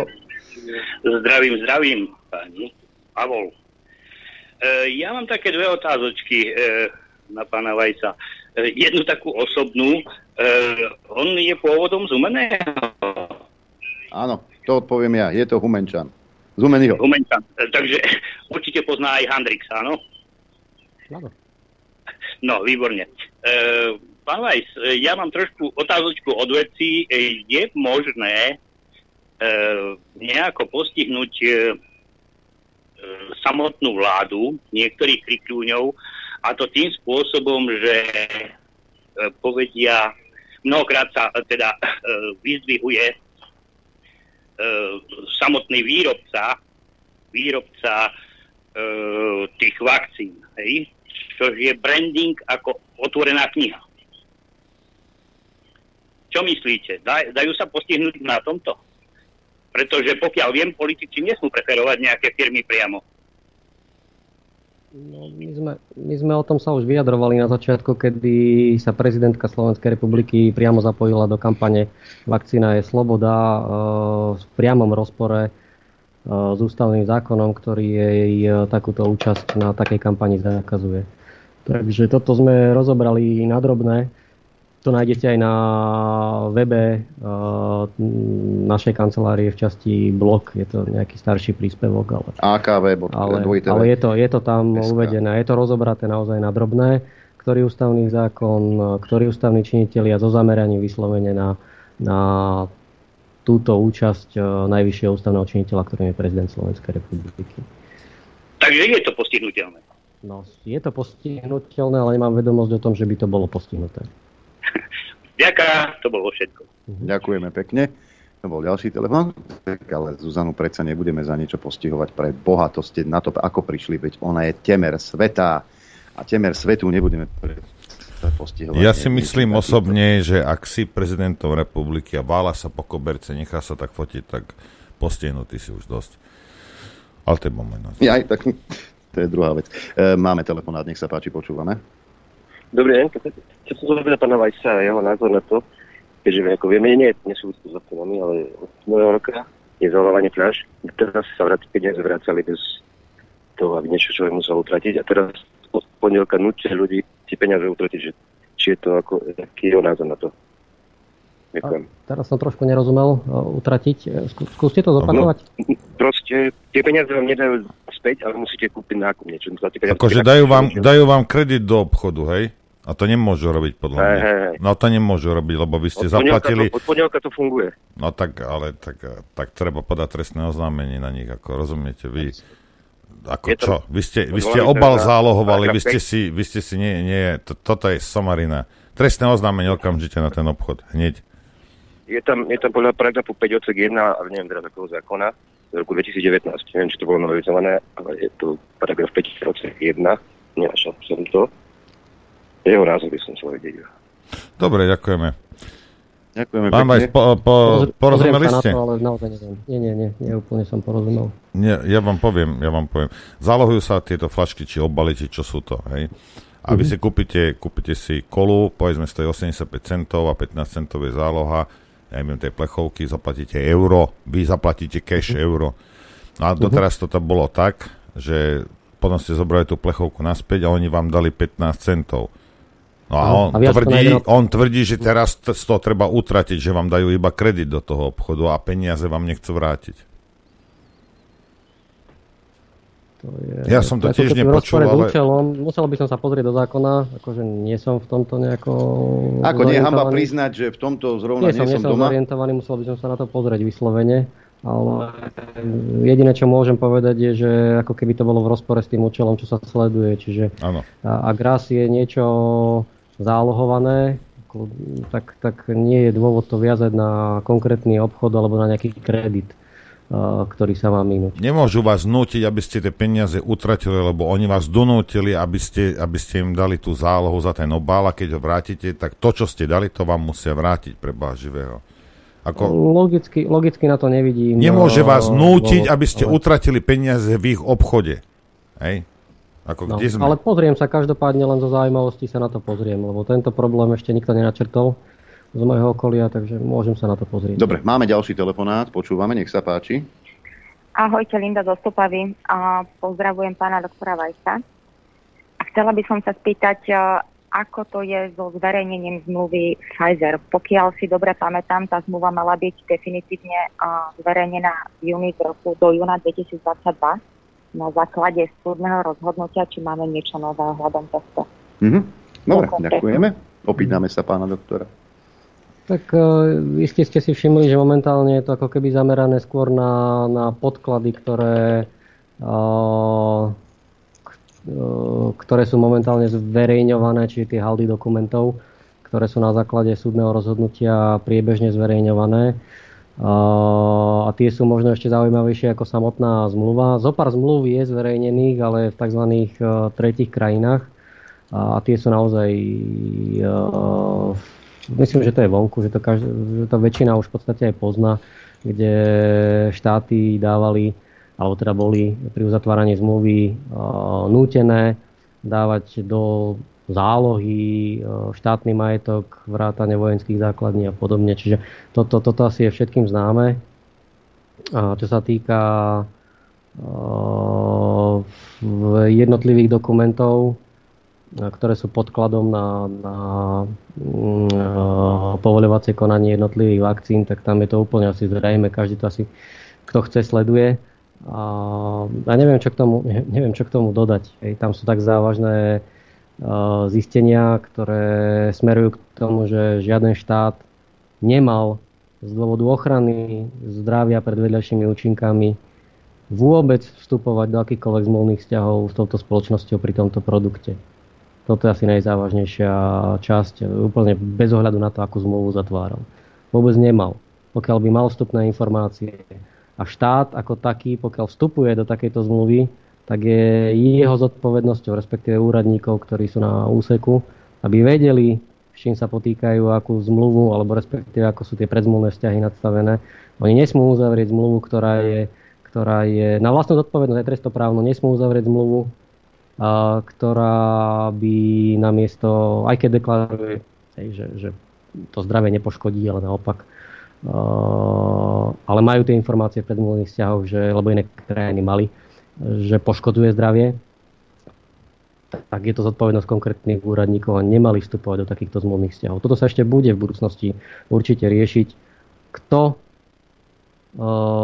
a na akej úrovni odporúčal uzavretie zmluvných vzťahov bez ohľadu na ich textáciu, tá bude osobitne zodpovednostným konaním nejako postihnutá. Ale kto, prečo, na základe akej motivácie vôbec pristúpil k tomu, že sa takéto zmluvy uzatvárali. Máme ďalší telefonát, počúvame, nech sa páči. Dobrý deň, ahojte chlapci, tu je Servinové zámky. Chcem sa spýtať, keďže nemyslím si, že sú to nejakí blbci, tak ja predpokladám, že to hodia na nejaký, že bol núdzový stav, proste trebalo ľudí zachrániť. Tak to nejak vyfinte. Proste trebalo zachráňovať životy, určite je na to nejaký zákon alebo niečo, že tak sa z toho vyvlečú. Čiže sa podľa mňa sa im nič nestane. Nejak to oni hodia a blbci to nie sú. A ešte by som sa chcel... Nie, ja do tohto vstúpim. Tu nejde, to možno môžu s tým testovaním alebo s nejakými takými vecami, tam môžu argumentovať takto ako malé deti. Ale tu išlo, lebo časovo je to vidno, išlo o zrejmý podvod. Toto nemá so zdravím nič spoločné, pán doktor. Toto nemá so zdravím nič spoločné. Ani núdzový stav neoprávňuje, aby niekto testoval v čase. Áno. Ale oni si povedia, že treba ho rýchlo zachrániť. No povedať si môžu, čo chcú. Tam teraz máme dôkazy. Viete, keby ste urobili to, že poviete, že dnes máme núdzový stav, zajtra dodajte testy, ktoré budete v noci vyvíjať, ako to povedzme urobil Drosten, hej. Na začiatku pandémie. Ten, co ešte možno vyleze. Ale to, čo sa tu udialo, to je spätne. Pred 2 rokmi vy ste neboli povedali, že toto budú robiť. Oni sú schopní všetkého. Podľa mňa aj neodídu. Vás bude o chvíľku, bude niečo si vymyslia proste. Tí to nemôžu odísť. Dobrovoľne neodídu. A chcem sa ešte spýtať, podľa vás, kým sa stretne maďarská prezidentka so Slovenskou? Aby som ti to už chcel povedať konečne.